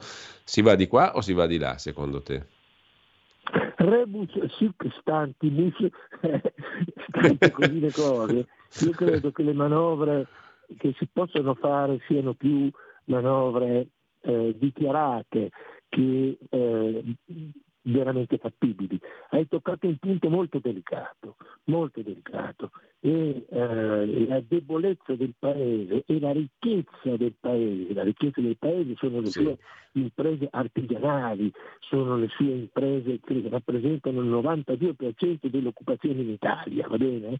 Allora, di fronte a questa eh, situazione. Noi vediamo che paesi come la Francia, la Germania, gli Stati Uniti, io guardavo le squadre di calcio, no, le squadre di calcio sono quasi tutte americane oramai, o cinesi o americane, allora a che titolo avvengono queste operazioni. Uno si potrebbe fare la domanda, ma come mai l'Inter, il Milan, la Roma, il Parma e, e tutte le altre sono state acquistate da americani o comunque da cinesi o da altri sostanzialmente? A che titolo? Per quale motivo? E poi ho letto con dispiacere che la Fiat eh, mm. verrà via da Piazza Affari e quindi andrà a collocarsi nel mercato francese e, e londinese. Quindi io credo che eh, sia necessaria un, uno scrollone no? Mm. eh, e una presa di posizione anche forte e questo porta ad assumere degli atteggiamenti offensivi, offensivi non, non, non eh, attenzione, eh, replicativi di, di, di, di sostanza, insomma, nei confronti dei partner europei che sono buoni soltanto di criticare ma eh, sono stati i primi, quando si era presentata l'occasione, che hanno cercato di spolparci. Allora, qui è necessaria una posizione politica difficile, ma sostanziale, che è di, eh, di presa d'atto che sia dentro un sistema condiviso, ma eh, che le condivisioni non significa necessariamente eh, subirle, insomma, no? Quindi mm. determinate cose vanno vanno fatte perché i margini di manovra sono molto stretti e quindi oggi pensare a una politica di debito cominciando a tirare delle bordate del tipo va bene, allora cancelliamo una parte del debito, allora cosa facciamo insomma, no? Sì, credo sì, che questo sì. sia importante, insomma, che sia Professore, Però eh, non, vedo, non vedo Giulio, chiudiamo poi, sì, non vedo la, non, non vedo non vedo, non vedo, le persone e non lo dico eh, che non lo fanno per, per, per, colpa, non lo fanno perché non hanno la cultura. Il vero problema è la cultura e qui vorrei chiuderti con una notazione. Sì. No? Si parla molto di intelligenza artificiale, io ho sì. scritto è più pericolosa la stupidità naturale che l'intelligenza artificiale, ma c'è una cosa che nessuno ancora ha sollevato e cioè è questa. L'intelligenza artificiale è qualcosa di razionale e non potrà mai, mai, non potrà mai recuperare o prendere quella componente che caratterizza fortemente l'uomo che è il suo stato emozionale, le emozioni, la sensibilità, l'amore, l'affetto non sono razionali. L'intelligenza razionale non può assolutamente competere su questo punto di vista e si apriranno degli spazi occupazionali, degli spazi occupazionali no? Che saranno dedicati secondo me ai cosiddetti soft skill, cioè a quelle attività come la filosofia, la sociologia, la politica, eh, a, a delle attività che gestiscono la società che cosa che l'intelligenza artificiale non è in grado di fare. In Gesù Cristo che abbiamo festeggiato per Natale la nascita e, e l'avvento di, di Gesù Cristo dell'intelligenza artificiale non ne aveva assolutamente bisogno. Ti ringrazio professore perché io voglio sperare che questa tua previsione sia veramente eh, vera, si realizzi. Eh, grazie a Fabrizio Grazie Pezzani. Fammi chiudere con un'altra ideuzza che mi è venuta mentre parlavamo. Sarebbe molto bello che accanto al bravissimo ministro dell'economia Giancarlo Giorgetti si creasse un ministero dell'economia reale. Credo che dovrebbe essere quello dello sviluppo economico e del Made in Italy, ma lo dico con rispetto della persona, questa istituzione, diciamo il ministro Urso, forse non lo vede neanche il suo specchio sotto il profilo ministeriale, eh, non sto parlando della persona, sto Certo. parlando dell'attività ministeriale. Un bel ministero dell'economia reale e io ci avrei anche un nome di un ministro interessante, è la persona con cui sto parlando adesso, che si occupi Grazie. dell'economia reale, perché bisogna occuparsi anche de- dell'economia finanziaria, dell'Europa, di tante belle cose, come fa ottimamente il ministro Giorgetti. Però se ci occupassimo dell'economia reale del nostro paese non sarebbe male. Allora, permettimi di chiudere solo così, non ti lascio neanche l'onere, diciamo così, del, del commento perché la proposta ti riguarda il conflitto di interessi, non puoi parlare, professore, devi solo stare zitto e beccarti questa mia, questa mia osservazione con tutta la Ti simpatia, naturalmente. della fiducia. con tutta la simpatia possibile eh, a proposito di sentimenti, perché poi bisogna anche appunto empatizzare con le questioni. Non è vero che, perché se no ci affideremmo, non servirebbe più nemmeno una Meloni, ci affideremmo direttamente a un algoritmo e fine del discorso. Esattamente, esattamente. Grazie al professor Buon anno a Fabrizio tutti gli Pezzani. ascoltatori e animo, animo. Stai ascoltando Radio Libertà. la tua voce libera, senza filtri né censura. La tua radio.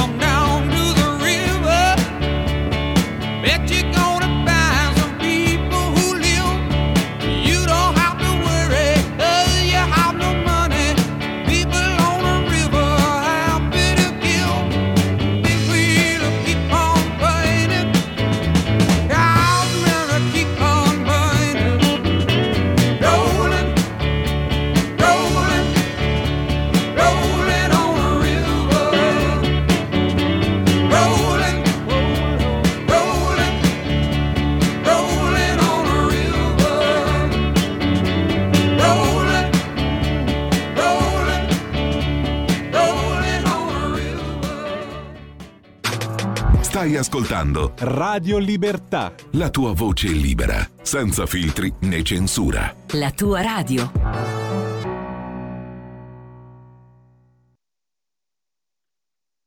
E allora abbiamo ascoltato sempre col calendario musicale nella mano, un attimo soltanto perché stiamo combinando un po' di casini qua con il nostro schermo condiviso, un attimo solo, che ci ritorniamo sopra, eccolo qui, abbiamo ascoltato, ma certamente voi non avete bisogno di dirvi cosa abbiamo ascoltato, Proud Mary dei Creedence Clearwater Revival, 5 gennaio 1969. Usciva il secondo album del celebre gruppo eh, dei Creedence Clearwater Revival, appunto. I sessantottini si ricordano benissimo di chi sono e non solo loro. Il secondo album si intitolava Bayou Country e c'era anche questo celeberrimo pezzo, Proud Mary. Intanto noi torniamo alle, eh, agli, articoli, agli articoli interessanti di oggi, o, me- o meglio, quelli che potrebbero essere articoli interessanti di oggi secondo la nostra rassegna stampa. Rassegna stampa che proseguiamo con un attimo solo, un attimo soltanto perché il bello della diretta, come diceva sempre Gianni Minà, il bello della diretta è che puoi fare anche degli errori piccoli per fortuna. Comunque ecco qua una serie di articoli che vi propo- che propongo alla vostra attenzione in rapida successione. Intanto c'è da segnalare a proposito del discorso di Giorgia Meloni il commento di Vittorio Feltri sulla lettera a un lettore a pagina 21 de Il giornale di stamani. Giorgia Meloni, scrive Vittorio Feltri, è una fuoriclasse nell'ambito della comunicazione, materia della quale Feltri senza dubbio è super esperto. Senza ombra di dubbio è preparatissima su qualsiasi tema, scrive Feltri, non lascia nulla al caso, è efficace nella maniera di rispondere, replicare, disquisire, argomentare, spiegare.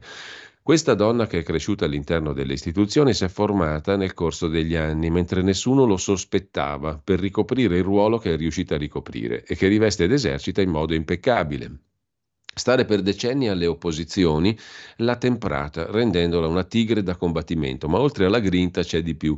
C'è studio, c'è competenza, c'è approfondimento dietro le abilità che tu pure, come chiunque, nemici inclusi, rilevi, caro lettore. Giorgia non parla il politichese, cosa che invece hanno sempre fatto i suoi colleghi. Non ha bisogno di arrampicarsi sugli specchi, è concreta, pratica, diretta, chiara, semplice. A determinarne la sicurezza personale è inoltre quella coerenza di cui può fregiarsi e che ha sottolineato di nuovo quando ha specificato che non si è mai alleata con la sinistra e non lo farà mai neanche in Europa.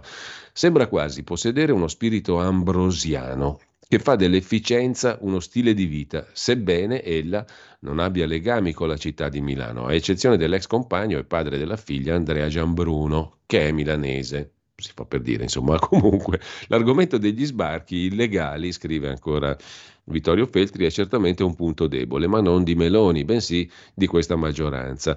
Però mi preme specificare che è un punto debole, uno solo, a fronte di altri governi che di forte avevano nulla e di fatti si sono sgretolati. Vedremo se il calo sensibile degli arrivi di questo periodo perdurerà in primavera, quando le partenze cominciano a lievitare. Ritengo che in questo settore, cioè l'arrivo di migranti, il governo debba fare uno sforzo ulteriore, dare prova di più coraggio. Del resto Meloni è stata onesta, ammettendo di non essere soddisfatta del risultato ottenuto, che evidentemente non è lontanamente proporzionale all'impegno speso sul campo per risolvere la crisi umanitaria e di sicurezza. Ho apprezzato la risposta di Meloni alla domanda sul deputato Pozzolo Ella è stata categorica, scrive Vittorio Feltri. Non ha esitato a condannare la condotta del parlamentare presentatosi alla festa di Capodanno armato, che soprattutto ha estratto l'arma in pubblico in un contesto conviviale, palesando mancanza di serietà e responsabilità. Pozzolo non è stato responsabile, a giudizio della Premier, e per questo ne ha chiesto la sospensione dal partito, scelta severissima ma giusta.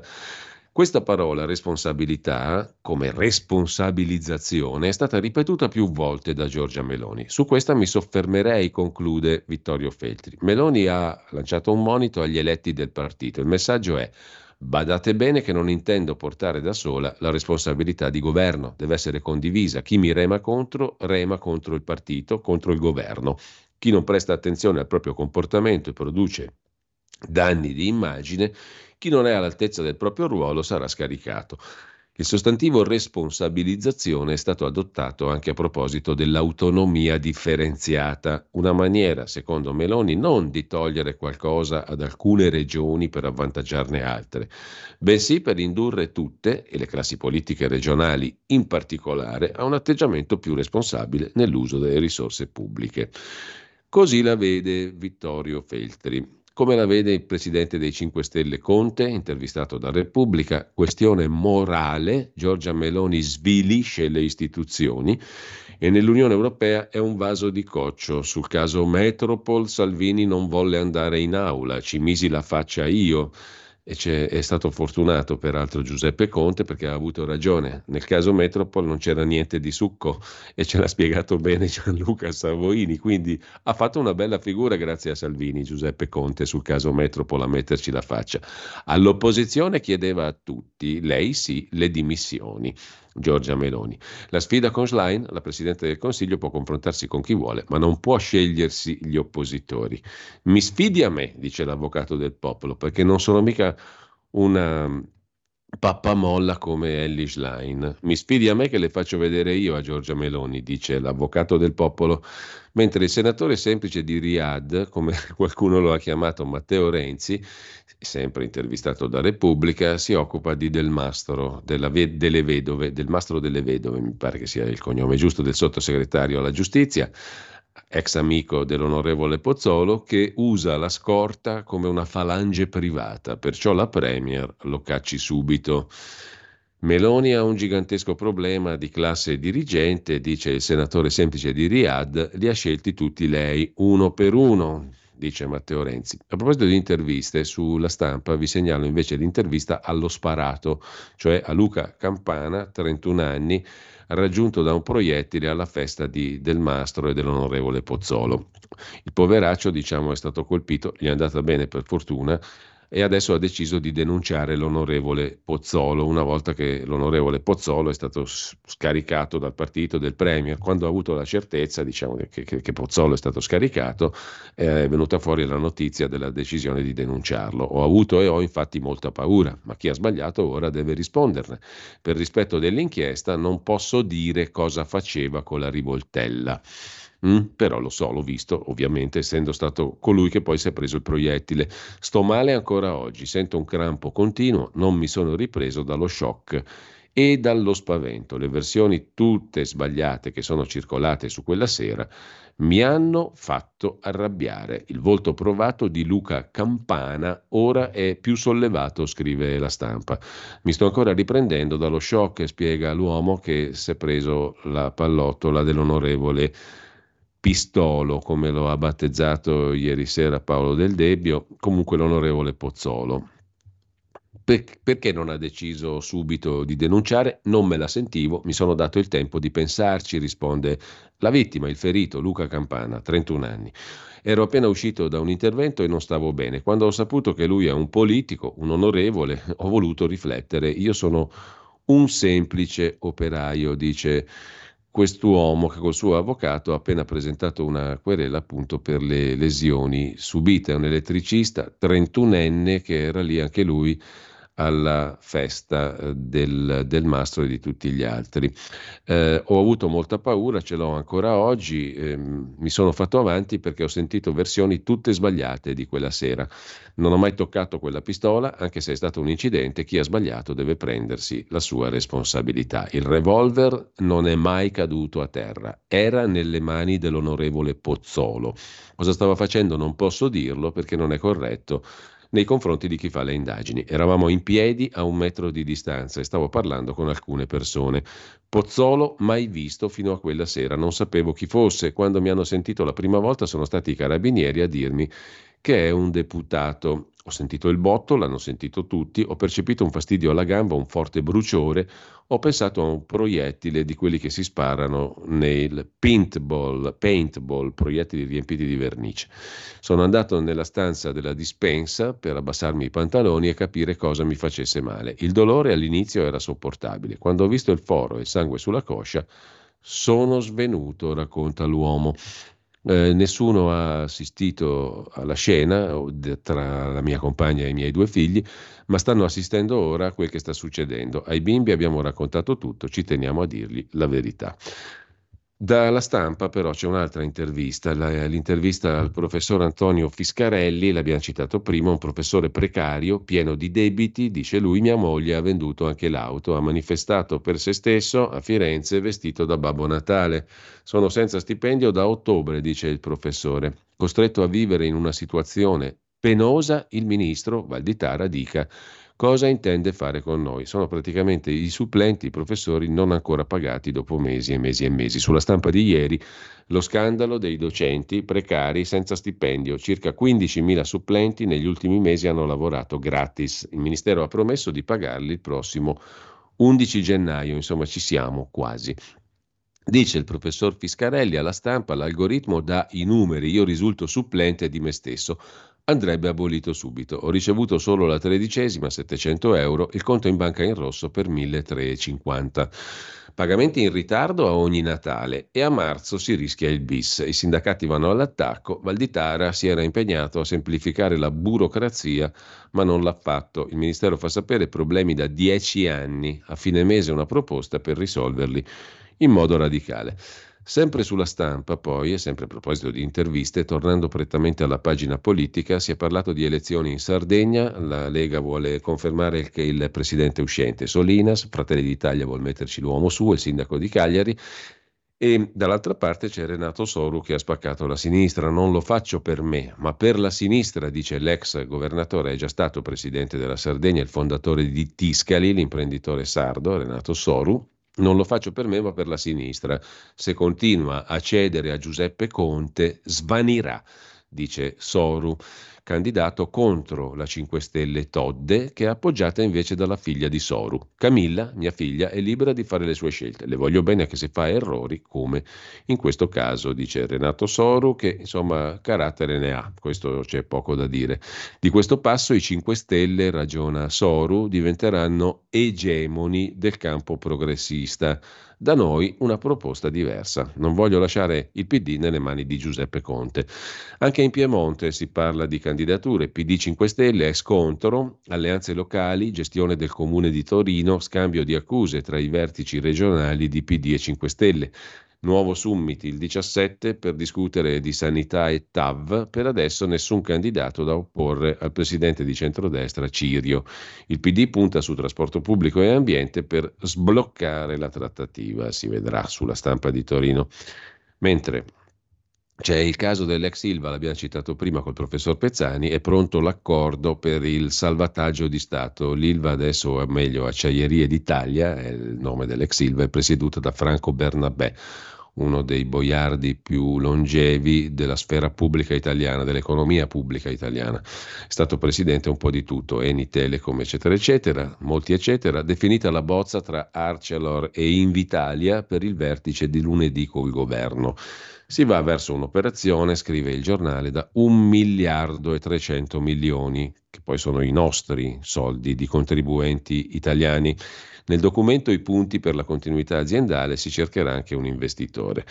E sul caso Ilva vi segnalo anche su Repubblica l'intervista al segretario nazionale della FIM, i metalmeccanici della CISL, Roberto Benaglia. Sull'ex Ilva il governo faccia la scelta giusta, riprendersela costerà meno. La sopravvivenza di Taranto è fondamentale perché è la base della siderurgia italiana ma è un'auto rimasta senza benzina, dice il sindacalista della CISL sul caso Ilva, in estrema sintesi a Repubblica.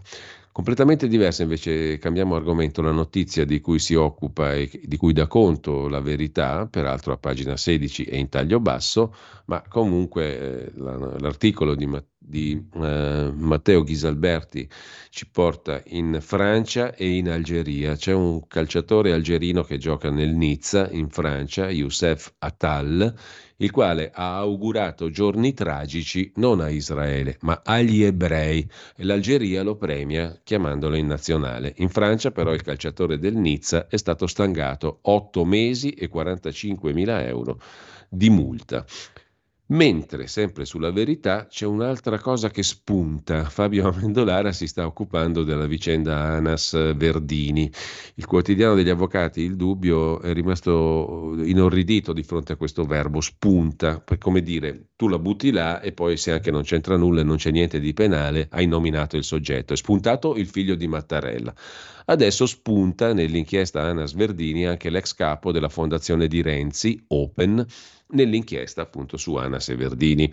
L'ex capo della fondazione eh, Open è l'avvocato Alberto Bianchi, già inquisito in altre vicende renziane. Alberto Bianchi spinge Vito Bonsignore, un altro vecchio volpone, con l'ex amministratore delegato del gruppo che gestisce infrastrutture. Vai, alla fine sono sempre quelli, eh. quello che viene fuori da questa storia è che sono sempre quelli, i nomi che circolano e questo non è un indice di salute neanche nella corruzione o presunta corruzione per un paese. Insomma, vorremmo un corrotto nuovo, non sempre i soliti, diciamo così, o presunti corrotti per essere più precisi, perché per il momento non c'è nessuna formulazione penale eh, definitiva, ci sono solo ipotesi di reato la cui fondatezza abbiamo capito per la verità abbastanza poco. No? Intanto spunta, spunta questo, spunta quell'altro, fra, fra tutti quelli che spuntano, però sono tutti nomi vecchi, ma un corrotto nuovo, nuovo di zecca, non riusciamo a produrlo in questa magnifica Italia. Comunque, eh, lasciato da parte questo appassionante argomento, andiamo anche a vedere la pagina degli esteri, per quanto molto rapidamente. Su Avvenire, fonte insospettabile, i russi stanno avanzando nel Donbass, ma guarda un po', e l'Ucraina aspetta la grande offensiva d'inverno dei russi naturalmente contro di loro. La data del 13 gennaio terrorizza gli ucraini. Quel giorno Mosca potrebbe sferrare l'attacco più violento per prendere Kharkiv, dicono in tanti. Le truppe russe avanzano nell'est, mentre Joe Biden lancia l'allarme alla Russia missili da Iran e Kim Jong-un dall'opulento eh, dittatore eh, coreano della Corea del Nord. Nel frattempo vi segnalo un'altra cosa divertente invece, tornando all'Italia, l'articolo di Silvia Truzzi sul ministro Crosetto che si è incazzato di brutto sui social media e poi ha invocato la privacy. Inizio d'anno un po' nervoso per Fratelli d'Italia di sorella Giorgia. Dopo il capodanno con la pistola, due giorni fa il ministro della difesa, Crosetto, si è lanciato in un altro genere di botti. È sera. Dopo cena Guido Crosetto si concede una partitina a burraco con gli amici e si concede anche ai social, postando su Instagram una foto del punteggio con cui ha vinto. Scrive Crosetto su Instagram. I giorni di riposo servono anche a rilassarsi con gli amici giocando a burraco e non c'è miglior soddisfazione di vincere anche quando ti rubano 100 punti nel conteggio e te ne accorgi dopo. Grazie Caio. Qualcuno gli risponde sfottendolo. Ministro, nel frattempo la informo che Putin ha invaso l'Ucraina ormai da mesi e la guerra è finita. Buon anno.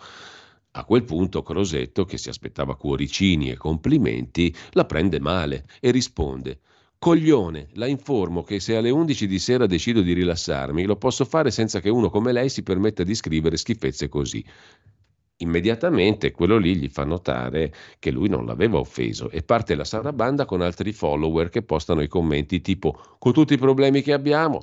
A stretto giro la risposta. Problemi di cui, scrive Crosetto, mi occupo sempre, stia tranquillo. Cosa faccio nel mio tempo libero di sera? Hater di merda? Sono fatti miei, si faccia una vita propria, risponde il ministro. Non posso rilassarmi con amici alle 11 di sera? Si faccia furbo. A voler prendere alla lettera quel son fatti miei, scrive Silvia Truzzi sul Fatto Quotidiano, verrebbe da chiedere a Sua Eccellenza Crosetto perché i fatti suoi non se li tiene per sé, perché li mette su Instagram. Ma meglio di no, perché tira una bruttissima aria. Un altro follower gli rimprovera la finta leggerezza inadeguata al momento di un post da liceale e il ministro risponde anche a lui non è da liceale, ignorante, è da persona che si rilassa alle 11 di sera con amici. Da liceale sfigato e invidioso è la sua risposta, si faccia una vita e lasci stare quella degli altri.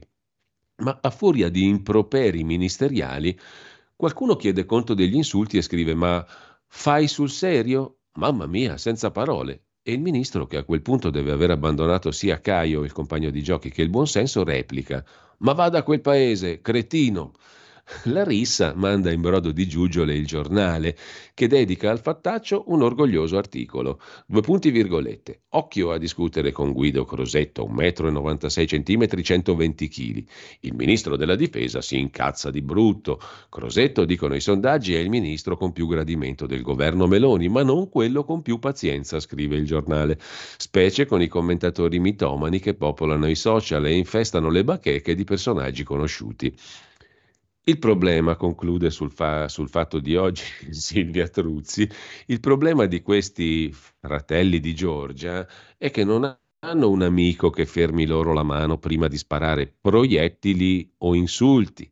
Perfino nell'ammiccante articolo del giornale, in una fantoziana parentesi, si fa notare che fa un certo effetto pensare il ministro della difesa che scorre i commenti su Instagram e attacca briga con gli sconosciuti a suon di coglioni, cretini, hater di merda, sono i vocaboli usati dal ministro Crosetto. Eh, il quale dice si faccia i fatti suoi, però giustamente qualcuno gli dice ma perché tu i fatti tuoi li metti su Instagram e poi ti incazzi per i commenti? Del signor Degni, anzi dottor Degni, Corte dei Conti, abbiamo già detto abbastanza, rischia fino alla rimozione.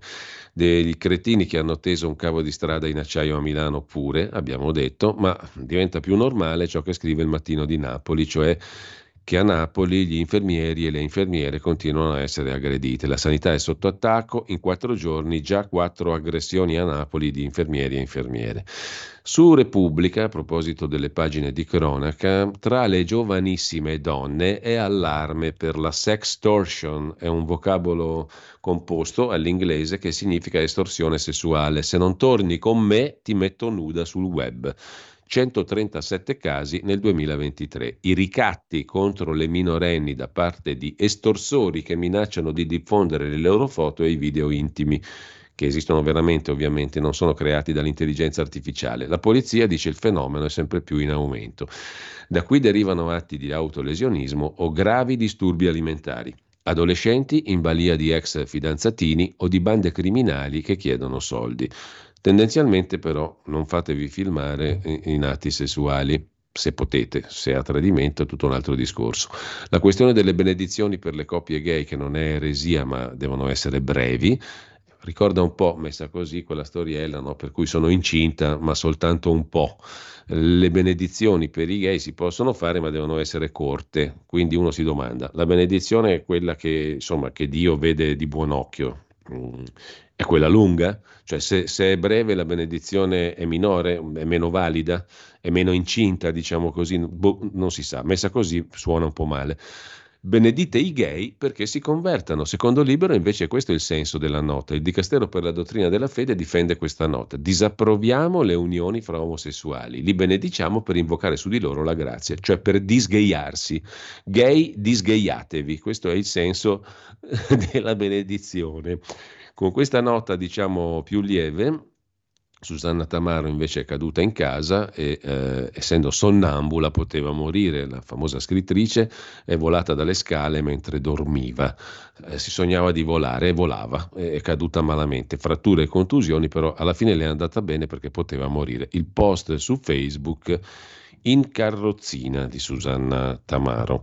Eh, non facciamo in tempo più a parlare della scalata del cinese di BYD, produttore di auto elettriche che sta facendo tremare perfino Elon Musk con la sua Tesla e Berlino che va in cortocircuito sul diktat auto elettrica, cioè lo stop agli incentivi per le auto elettriche ha abbattuto le vendite di automobili con la spina, crollano anche le ibride.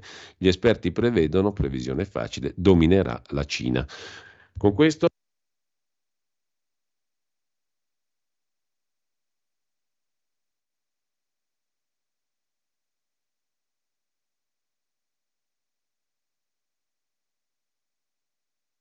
Giulio, non ti sentiamo. Ah, ecco, scusami. Eh, da quanto tempo? Pochi secondi con questo. Ah, benissimo. Ecco, no, allora con questo dicevo chiudiamo la rassegna stampa e mh, tra poco mh, manderemo in onda la parte iniziale della conferenza stampa di cui abbiamo a lungo parlato stamani di Giorgia Meloni, così per riascoltarla un po' a freddo. Ci sarebbe anche tanta altra bella musica da ascoltare, ma insomma non facciamo in tempo ad elencare tutto, eh, compreso il fatto che oggi nasceva un grandissimo del um, pianoforte. Il 5 gennaio del 1920 il pianista bresciano e di fama stramondiale Arturo Benedetti Michelangeli. Comunque mm, avremo modo di ascoltarlo ancora in futuro. Intanto buon venerdì a tutti quanti, grazie ad Alessandro Pirola, mille grazie in regia.